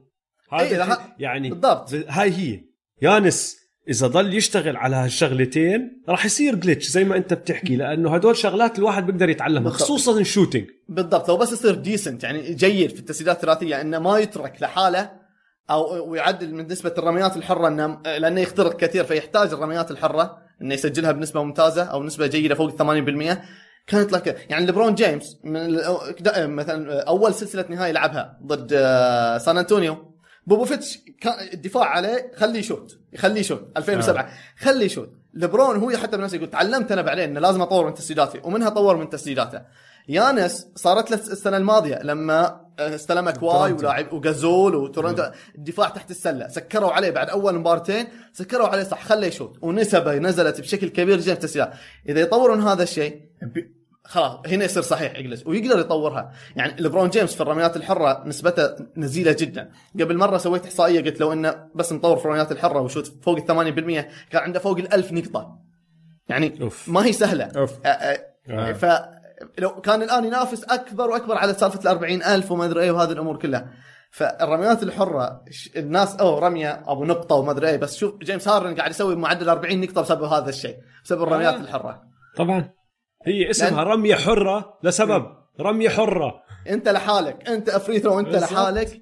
يعني مفروض ال... شوف يعني انا ما ادري هو الضغوط او هي يد اللاعبين لانها يدهم ضخمة ليش من جد ما يقدروا يسددوا بنسب جيدة او ما يتعلموا عليها افضل. هي من من هو اسمع من الايدين الكبار مثل شاك عشان لما يمسك الباسكتبول كان كنا عم بمسك بينج بونج قاعد بحاول يرمي فيها. اسمع اسمع هاي انساها لانه اذا جد جد كان بده شاك يشوت الاندر هاند تعرف انه اه لا بيقدر وبتعرف انه الاندر هاند بيقولوا لك اسهل اللي زي شاك وبشوت اندر هاند كتير بيقدر يتعلم بسهوله يصير يجيبهم. ريك باري كان يشوت شيء تسعين بالمية اندر هاند بس هي منظره بصير يضحك آه. وهو ما كان بده بس صح. بعدين عندك ناس زي كواي كواي ايده هالقد وشوت فوق ثمانين بالمية بالضبط بس بس كواي عشانه روبوت مو بإنسان يعني عنده الماكينة جاهزة يعني بس حاطط السيتنج السيتنج حاطط لوك وخلاص ما في داعي غيره. يعني شو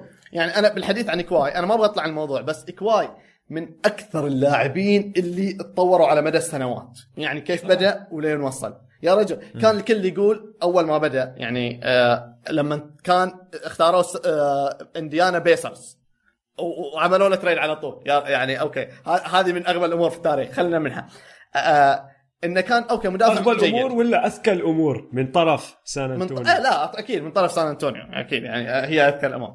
فكان يقول لك انه هو بيكون مدافع جيد اتطور صار مدافع ممتاز الى مدافع خارق ب... بعدين كان الكل يقول خلاص هذا اللاعب اللي يعرف بس بدفاعه هذا اللاعب المدافع الممتاز. بعدين قام يتطور الموضوع يقول لك هذا تو واي بلاير انه صار مهاجم جيد بعد صار المهاجم الخارق. الآن ما حد يقول مدافع جيد أو مهاجم جيد إم في بي قاعد يوصل لمستوى إم في بي. يعني كيف تطور يعني جيمي باتلر بدرجة أقل مثلا لما دخل الدوري إلى الآن كيف تطور. في لاعبين هذول تحترمهم غصب والله تحترمهم غصب كيف قاعدين يتطوروا لأن في ناس عندهم الموهبة يعني هذه تجي من الله ما ما ما حد يقدر يدخل فيها جاي عندك الموهبة. بس هذول اللي كيف يتطوروا يدخلوا هو مستوى عادي ولا هو اختيار سريع مبكر في الدرافت كذا بس يتطور تحترمهم غصب هذول اللاعبين. كواي واحد من هذول اللاعبين مع انه في الكليبرز بس احترمه شوي.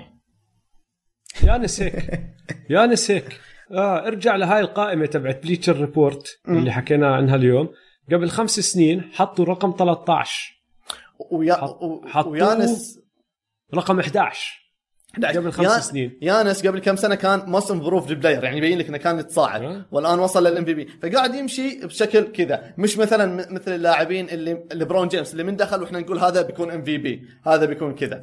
لا يانس دخل تصاعدي هذول اللاعبين تعبوا عن نفسهم بشكل مميز جدا يعني. مم. مم. طيب شباب يعطيكم العافية لأنه أنا بعرف إنه هاي كانت شغلة صعبة مش سهلة. قبل لا الجمهور يقعد يقول أنت اخترت هذا واخترت هذا أبغاهم يجربوا لأنه والله العظيم والله العظيم الموضوع صعب. أقول لك وصلت مرحلة أقول خلاص خلاص بحط هذا اللاعب هنا وهذا اللاعب هنا خلاص لأن تبغى تشيل لاعب وتحط لاعب وتشيل لاعب متعب. أبغى الكل يقعد ياخذ القائمة ويجرب. راح أحط القائمة على السوشيال ميديا تبعنا وراح نحكي للكل أنتوا قسموهم أعطونا أنتوا آراءكم عشان نشوف هم كمان لما يعني لو إنه ما حددنا أعداد لكل فئة كانت أسهل بكتير بس أكيد. لما حطينا العدد صارت أصعب بس أصعب. معك خمسة إم في بي ما بيصير ستة صفيت شو. أنت لازم تنقي يا جا مورانت يا جيسون تيتم صح. وأنت الآن لو أقول لك خذ أفضل لاع... لو أقول لك خذ اللاعبين الحاليين وصنفهم على حاليا بيصير عندك معاناة كمان صعبة لا إيه آه. فما بالك ببروجكشن بعد خمس سنوات فصعبة جدا. بس بس استيل لبرون جيمس ما المفروض يكون متاخر كذا في القائمه عند الرجال. شو يا دويس؟ اسمع طيب. يعني مع كل احترامي للبران ثاني احسن لاعب في التاريخ اوكي بس الجيش الان ياتي الجيش أربعين سنه هو جايني الجيش جايني اهلا وسهلا بس أربعين سنه أربعين سنه وانت شفت القائمه القائمه كتير صعبه يعني ممكن لا والله صعبه صعبه صعبه والله صعبه صعبه والله صعبه. طيب اسمعوا بس خلينا نخلص بس على الموضوع لو آه. مين هو افضل لاعب لكل واحد بتقولوا من خمس سنين مين حيكون افضل لاعب في الان بي اي؟ يا لوكا, لوكا يا يانس. لوكا انا بقول لوكا. يانس يحتاج انه يزيد تسديداته عشان يكون الافضل فبختار لوكا. لا لا تحكي واحد اوجي لوكا. شوف تدرين ايش الصعوبه في الموضوع الان؟ احنا كنا نقول ممكن نتفق على لوكا او يانس يعني عادي جدا بعد اربع سنوات يكون لاعب دخل الدرافت احنا ولا دارين عنه ايه وننبهر زي ما انبهرنا بلوكا في اول سنه يطلع لنا لاعب اول سنه كذا نقول واو يعني شيء. وهذا حلاوه الرياضه يعني فبخليك توقعاتك تكون يعني تقول اوه كيف ما توقعوا هذا اللاعب لانه ما حد يدري عن لاعبين المدارس مية بالمية. لا انا كمان بقول لوكا لوكا مية بالمية. جعفر قبل قبل ما ننهي عندي سؤال لك. انت متابع مع بطوله مان تو مان ثلاثة على ثلاثة؟ ايه شفتها. طيب اخر شيء حطيته عن كليفلاند واورلاندو بالضبط. هلا في احتماليه كبيره انه كمان اكمل يوم فريق الليكرز با يفوز يربح مباراته ضد الرابترز. اكيد اكيد حيربحوا ويتقدم. كم كم اوكي كم انسانس يعني اوكي تفضل. آه. فراح يتقدموا وراح يصفوا لاعبين ضد فريق الليكرز الف اللي غلب السونيكس. وحسب حسب مزاج دويس ما بعرف إذا بده يستعمل حق الفيتو ولا لا بس ما أظن يستعمله. راح يصفوا الليكرز ألف ضد الليكرز باء. شو راح تعمل بحالك ولا مين راح تصوت؟ أي فريق في كوبي براينت باء. أي فريق في كوبي براينت. أنا أشوف أنا متعصب أوكي وشبيح للاعبين فريقي ولا كوبي براينت ولاني عقلاني في هذه المواضيع يعني تقول لي أوه مين أفضل لاعب كذا ما أنا عقلاني في هذه المواضيع. عاطفة عاطفة عاطفة عاطفة كوبي براينت. عجبني هذا عجبني حلو حلو. طيب يعطيك العافية جعفر شكرا لك نحن كتير انبسطنا معك وإن شاء الله نرجع نعيدها عن قريب و good luck مع الثلاثين فريق في ثلاثين يوم يعني هاي أظن أصعب من اللاعبين هذول من كل إشي سويته اليوم أنت. آه والله استمتعت جدا جدا مشى الوقت بشكل سريع جدا جدا. آه إن شاء الله كنت خفيف معاكم في لا والله كيفنا تشرفنا بحضورك جعفر. أهلا وسهلا أنت ما بدك في البودكاست وفرصة سعيدة والله نحن انبسطنا إنه أخيرا التقينا معك وقدرنا نحكي معك عن الباسكتبول عشان جد استأنسنا كثير حبيبي. إن شاء الله وإن شاء الله نعيد نعيدها فيس تو فيس إن شاء الله بعد ما كورونا خلص ويرجع للبيئة ويرجع لكل شيء. كورونا جو كورونا جو كورونا جو يلا سلام يلا سلام. والله تسلينا في هالمقابلة يا دويس وإن شاء الله نرجع نعيدها وإن شاء الله آه لازم لازم نرجع نعيدها.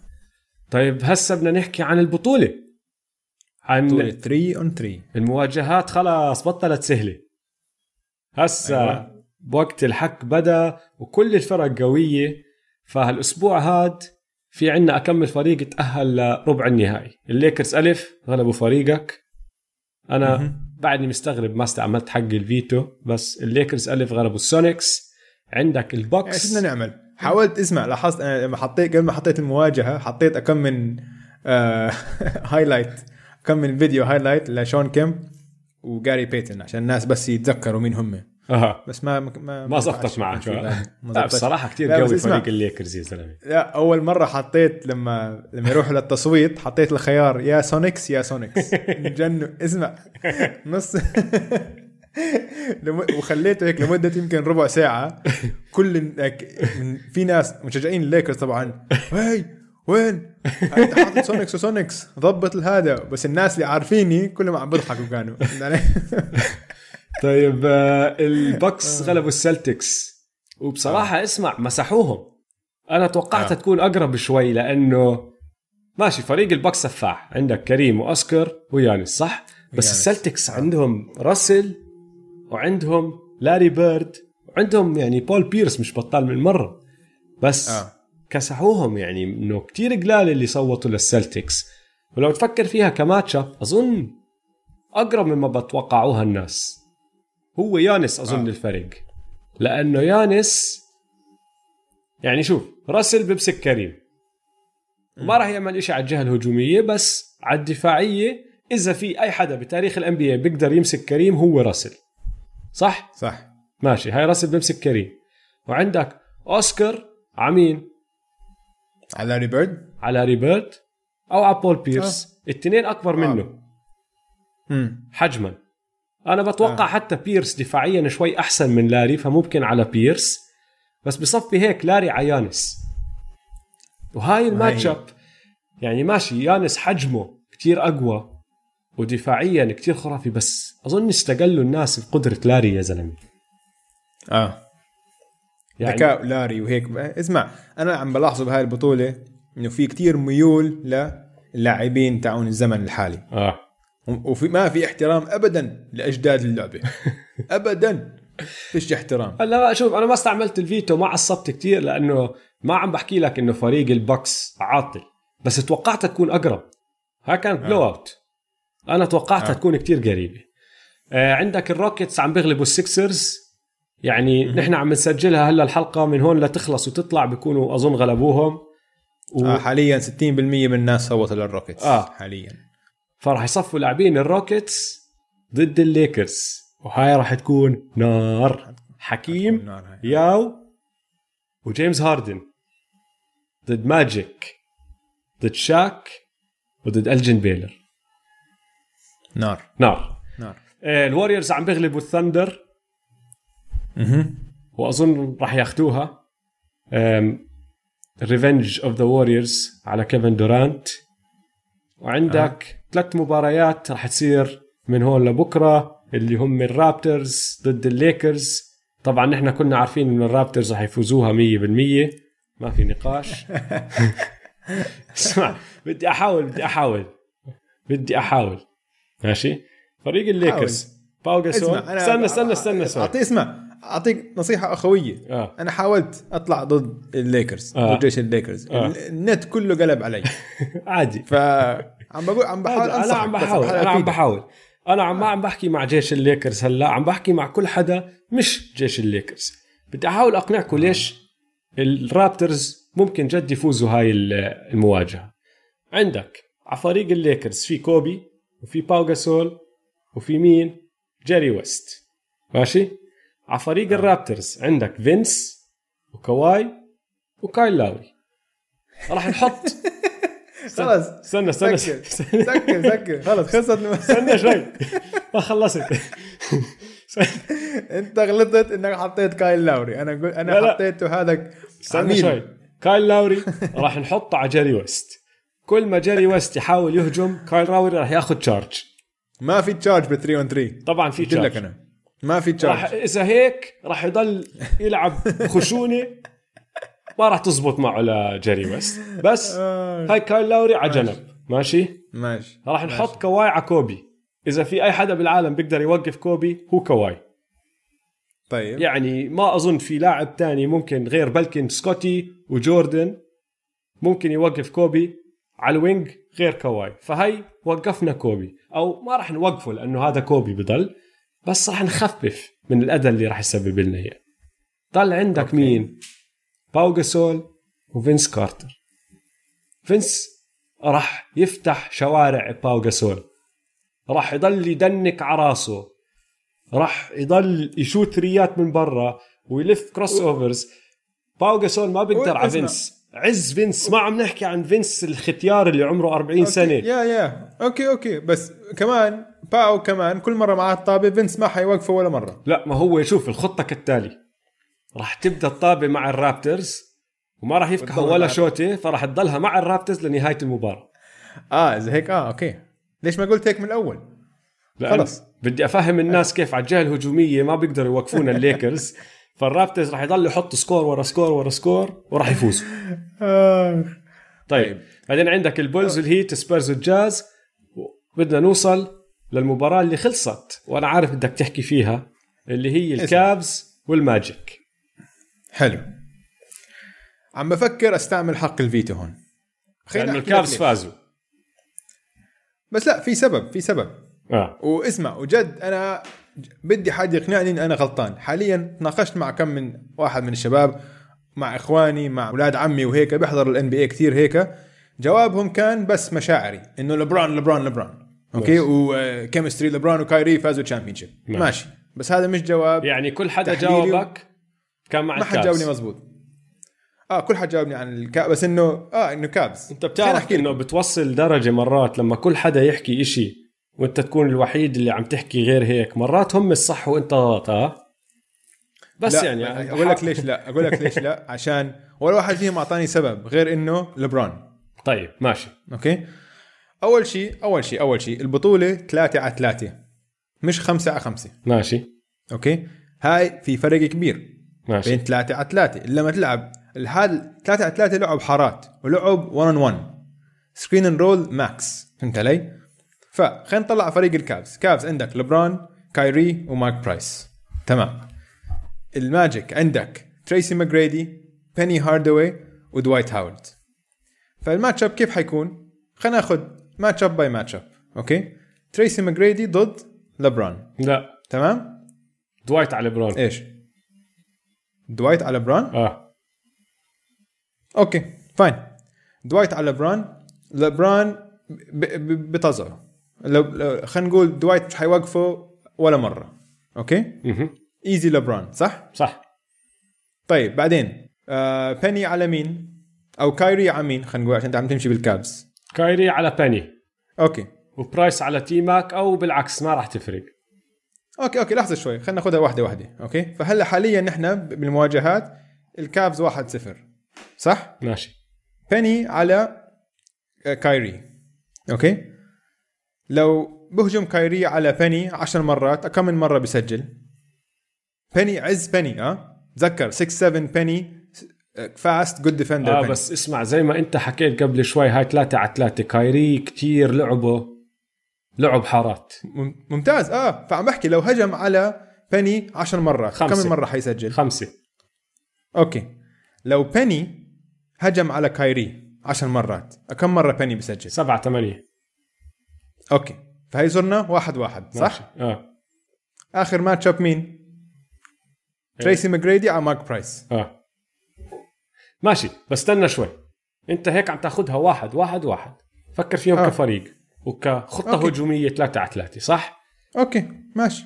هلا من الجهة من جهة أورلاندو، السبب الوحيد اللي راح يحطوا لبرو... دوايت على لبرون لأنه ما حدا تاني بيقدر يمسك لبرون، هو الوحيد. دوايت بعزه ممكن بس yeah. انت هلا عم بحكي من جهة الكابس، انت لبرون كايري ومارك برايس. حط مارك برايس برا تمويه أوكي. بس ما عم بيعمل إشي، أعطيه الطابة إذا أوكي. كان فاضي بشو تري راح يجيبها، إذا ما شاتها مش عم بيعمل إشي، بس بلف حوالين القوس صح أوكي. عندك كايري ولبرون بيكن رول ثلاثة على ثلاثة خرافي، لأنه التنين بيقدروا ياخدوا الطابة دي كن كنترول، التنين عندهم كورت فيجن، التنين بيقدروا يعطوا باسات. طيب انت كايري هلا مين ماسكه؟ اسمع، انا لو انا كوتش الماجيك بحط تي ماك على لبران وبحط بيني على كايري. خلينا ناخذ دول اثنين على اثنين اذا بدك تخلي مارك برايس ودوايت هاورد على جنب. طيب أوكي؟ بس اذا هيك اثنين على اثنين، اول ما انا لبران اجي اعطي سكرين لكايري، كايري راح يلف حوالين السكرين، راح يصفي فيه سويتش، راح يصفي داخل يا رول يا بوب. لبران زعيم يا زلمه، وكايري آه. الهاندس تبعونه مش خلص. هلا انا ما عم انا عم بناقشك بهذا الموضوع لانه انا عارف بدك تستعمل حق الفيتو، انا بس بدي اقنعك انه مش عادل اذا استعملت حق الفيتو، لانه في سبب للب او في في عالم هذا الفريق تبع الكابس بربح على هذا الفريق تبع الماجيك ماشي. بثلاثة على ثلاثة ما في عالم، لا في يا زلمه اسمع، لانه استنى في شيء ثاني انت ما حكيت فيه. انت آه. كمان عم تحكي عن ثلاث لعيبه عقليتهم صفر، ما عندهم عقلية واحد بربح. أقرب واحد وصل لإشي عند دوايت، وصل الفاينلز مرة وبتعرف عقليته كيف، وبصراحة شانس كانت لأنه كان آه كارنت مصاب وما بأي سنة تانية ما كان وصلوا. وتانيا اللي هو بيني وصل على الفاينلز مرة مع شاك. تي ماك أيه. بحياته ما طلع من الفيرست راوند. لبرون جيمس عنده تي عقلية. تي ماك لعب بالفاينل ربح. تي ماك ربح تشامبيونشيب مع اسمع السبيرز. لبرون جيمس يا زلمة بيضلوا تاني أحسن لاعب بالعالم. لبرون جيمس عن تنين. إذا بدك تحسبه عن واحد ونص حتى أنت عم تحكي ثلاثة ونص. أنت شايف أنت نفس نفس حكي هذا. إيش إنه لبرون كتير قوي. لبرون كتير قوي. ما هاي هي لبرون كتير قوي هو رافع الفريق. اوكي لو اسمع لو انه هاي مباراه انت هلا هلا استنى تخيل تخيل هالملعب ماشي انا عم بلعب ملعب آه. ثلاثة على ثلاثة كايري واقف على اليمين م. ومارك برايس واقف على الشمال ماشي اه ماشي ما بتقدر كمدافع ما بتقدر تترك لا كايري ولا مارك برايس لانه لبرون راح يلاقيهم صح ولا صح. لا اذا اعطيته دبل راح يلاقيهم طب اي واحد من هدول الثلاثه راح يضل واقف قدام لبرون راح يطلع عنهم الثلاثه يا yeah. طيب مين اذا مين. هيك ما. انا اعطي الطابه للبرون وقفه بالنص هو البلاي ميكر كايري انت عم تستعمله كشوتينج جارد بيسكلي تمويه اوكي باك اب ماشي ومارك برايس أوكي. نفس الاشي عم تستعملهم الاثنين نفس الاشي اعطي الطابه للبرون لبرون راح يبدا يطلع تمام. يا عن بني يا عن تي ماك يا عن دوايت مين ما يكون دوايت ممكن بتحرك معه بس دوايت كمان ابطا منه ماشي اوكي راح يطلع عنهم راح يصفي جيد دبل مين ما يكون لبرون راح يعطي الباس مين ما يكون راح يشوت الثري راح يجيب الثري اوكي فاهم شو قصدي مارك برايس يا مارك برايس قناصري اوكي طب اقلبها وغايري. لما يصيروا على الدفاع لما يصيروا على الدفاع ايش ما هاي هي ما انا بحكي لك ما عم بحكي لك انه الكافز مية بالمية بفوزوا عم بحكي لك هي كماتش اب عد... اه الماتش اب لدفاع ال... لما نطلع على دفاع ال... انه الكافز ما بيقدروا يوقفوا هذول الماجيك ولا الماجيك بيقدروا يوقفوا الكافز مارك برايس لا الماجيك حيوقفوهم مرات ما اوكي لا يا بوقفوهم مرات طبعا حيفكح كم من شوت مارك برايس حيفكح عم تلعب ثلاثة ثلاثة لقديش ل احد عشر الثري بتسوى اثنين دبل انت ما بدك يعني, ي... يعني اذا هدلاك جابوا اذا اذا الماجيك من كل هجمه عم بيجيبوا نقطه والكافز من كل هجمه عم بيجيبوا يا نقطتين يا نقطه بس من كل ثلاث هجمات بيجيبوا يا هاي يا هاي يعني عم بعادلوا بعض فهمت علي فانا بس اللي عم بحكي ما عم بحكي لك انه راح يفوزوا الكابز ولا عم بحكي لك راح يفوزوا الماجيك عم بحكي لك كماتش ابس اقرب على بعض مما انت تتوقع بصفي في عندك الفرق الكبير بيناتهم انه عندك بطل وما عندك ابطال عندك عقليه واحد مجنون ما راح يخسر وراح يعمل كل إشي بيقدر ي... يا زلمه لبرون جيمس بيلعب على ملعب خمسة على خمسة بتحكم بكل إشي بالمباراه كل إشي باخد فريق كامل فيش فيه حدا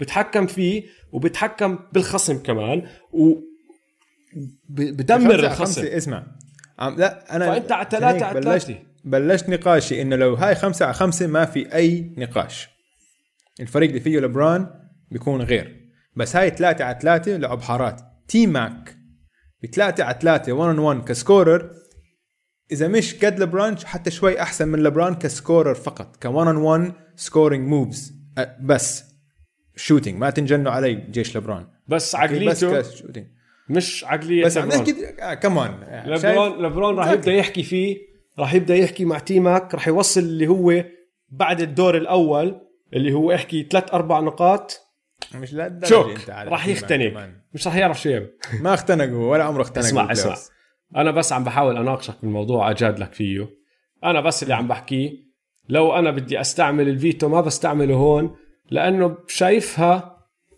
مباراة أقرب من ما أنت شايفها بس شوف اسمع ماشي بأنه يعني يعني, يعني أنت كمان آه. حتى اسمع إنه أنا مقتنع مية بالمية إنه بثلاثة على ثلاثة الماجيك بمسحوهم للكابس عشان الماجيك إلهم فرص يوقفوهم على الدفاع أوكي الكابس ما عندهم أي فرصة يوقفوا الماجيك على الدفاع إذا الماجيك مسكوا الطابة الطابة ما حترجع للكابس أوكي عندك تو مس ماتشز غير اللبران غير الماتشاب تبع لبران التانيين اثنين فول مس ماتش بيني هاردوي على بيني بيني هاردوي على كايري كايري ما حيوقفه ولا مرة أو إذا بتجيب مارك برايس ما حيوقفه ولا مرة نفس الشيء إذا تحط دوايت على واحد ولا آه اثنين معك. ما حيوقفهم ولا مرة بس يعني بس لبران مين ماسك دوايت مين ماسك دوايت مين مكان يا مارك برايس يا دوايت يا كايري دوايت إذا مش واقف في البوست شو عم بيعمل يعني مين ما يكون إذا دوايت حتى واقف على بعد ثلاثة أمتار من الرم مين ما يكون واقف على دوايت بيقدر يعطي دبل بيقدر يساعد بدبل بس انا بس اسمع انا معك، اذا انت رح تستعمل الفيتو حر، ما راح ما راح استعمله. ليش ما راح استعمله؟ بس بدي بس احط على بدي السجل يورجي انه هاي غلط، انه هاي النتيجه غلط. بس نحن ديمقراطيين ومش انا مش دكتاتور مثلك، انت دكتاتور، انت علي. بس انا مش دكتاتور، انا عم بحكي لكم انه هاي النتيجه غلط وظلم للماجيك. آه بس انا انا, أنا اظن انت مستقل بالملك شوي. مش مستقل ابدا، بالعكس عم بحكي انه هو الوحيد الماتشاب اللي حيفوز بهاي. لا يا زلمه انت عم تحكي دفاعيا، بس كايري كتير خطير هجوميا راح يكون، ومارك برايس على راسي وعيني. مارك برايس مش هالاسم زي الخمسه الثانيين، بس مارك يعني برايس بيقدر يشوت، وهذا الحكي راح يعطيه سبيسنج، راح يساعد كايري وراح يساعد لبرون الاثنين. بس وقفوا محل خلاص، انت عم بتطلع لاعب من ال من ال من المباراه. المعادله صارت اثنين على اثنين بدل ما تكون ثلاثة على ثلاثة، لانه مارك برايس واقف بالزاويه وما حدا بده يتركه، واذا تركته شمطك ثلاثة، و3 بتلعب ثلاثة على ثلاثة بتسوى كتير اكثر، لانها آه. دبل مش واحد ونص. ما عم تحكي نقطتين بثلاثه، عم تحكي نقطتين بنقطه. طيب ماشي، بس الماجيك حيفوزوا. طيب ماشي، ما حستعمل حق الفيديو، بس الماجيك حيفوز.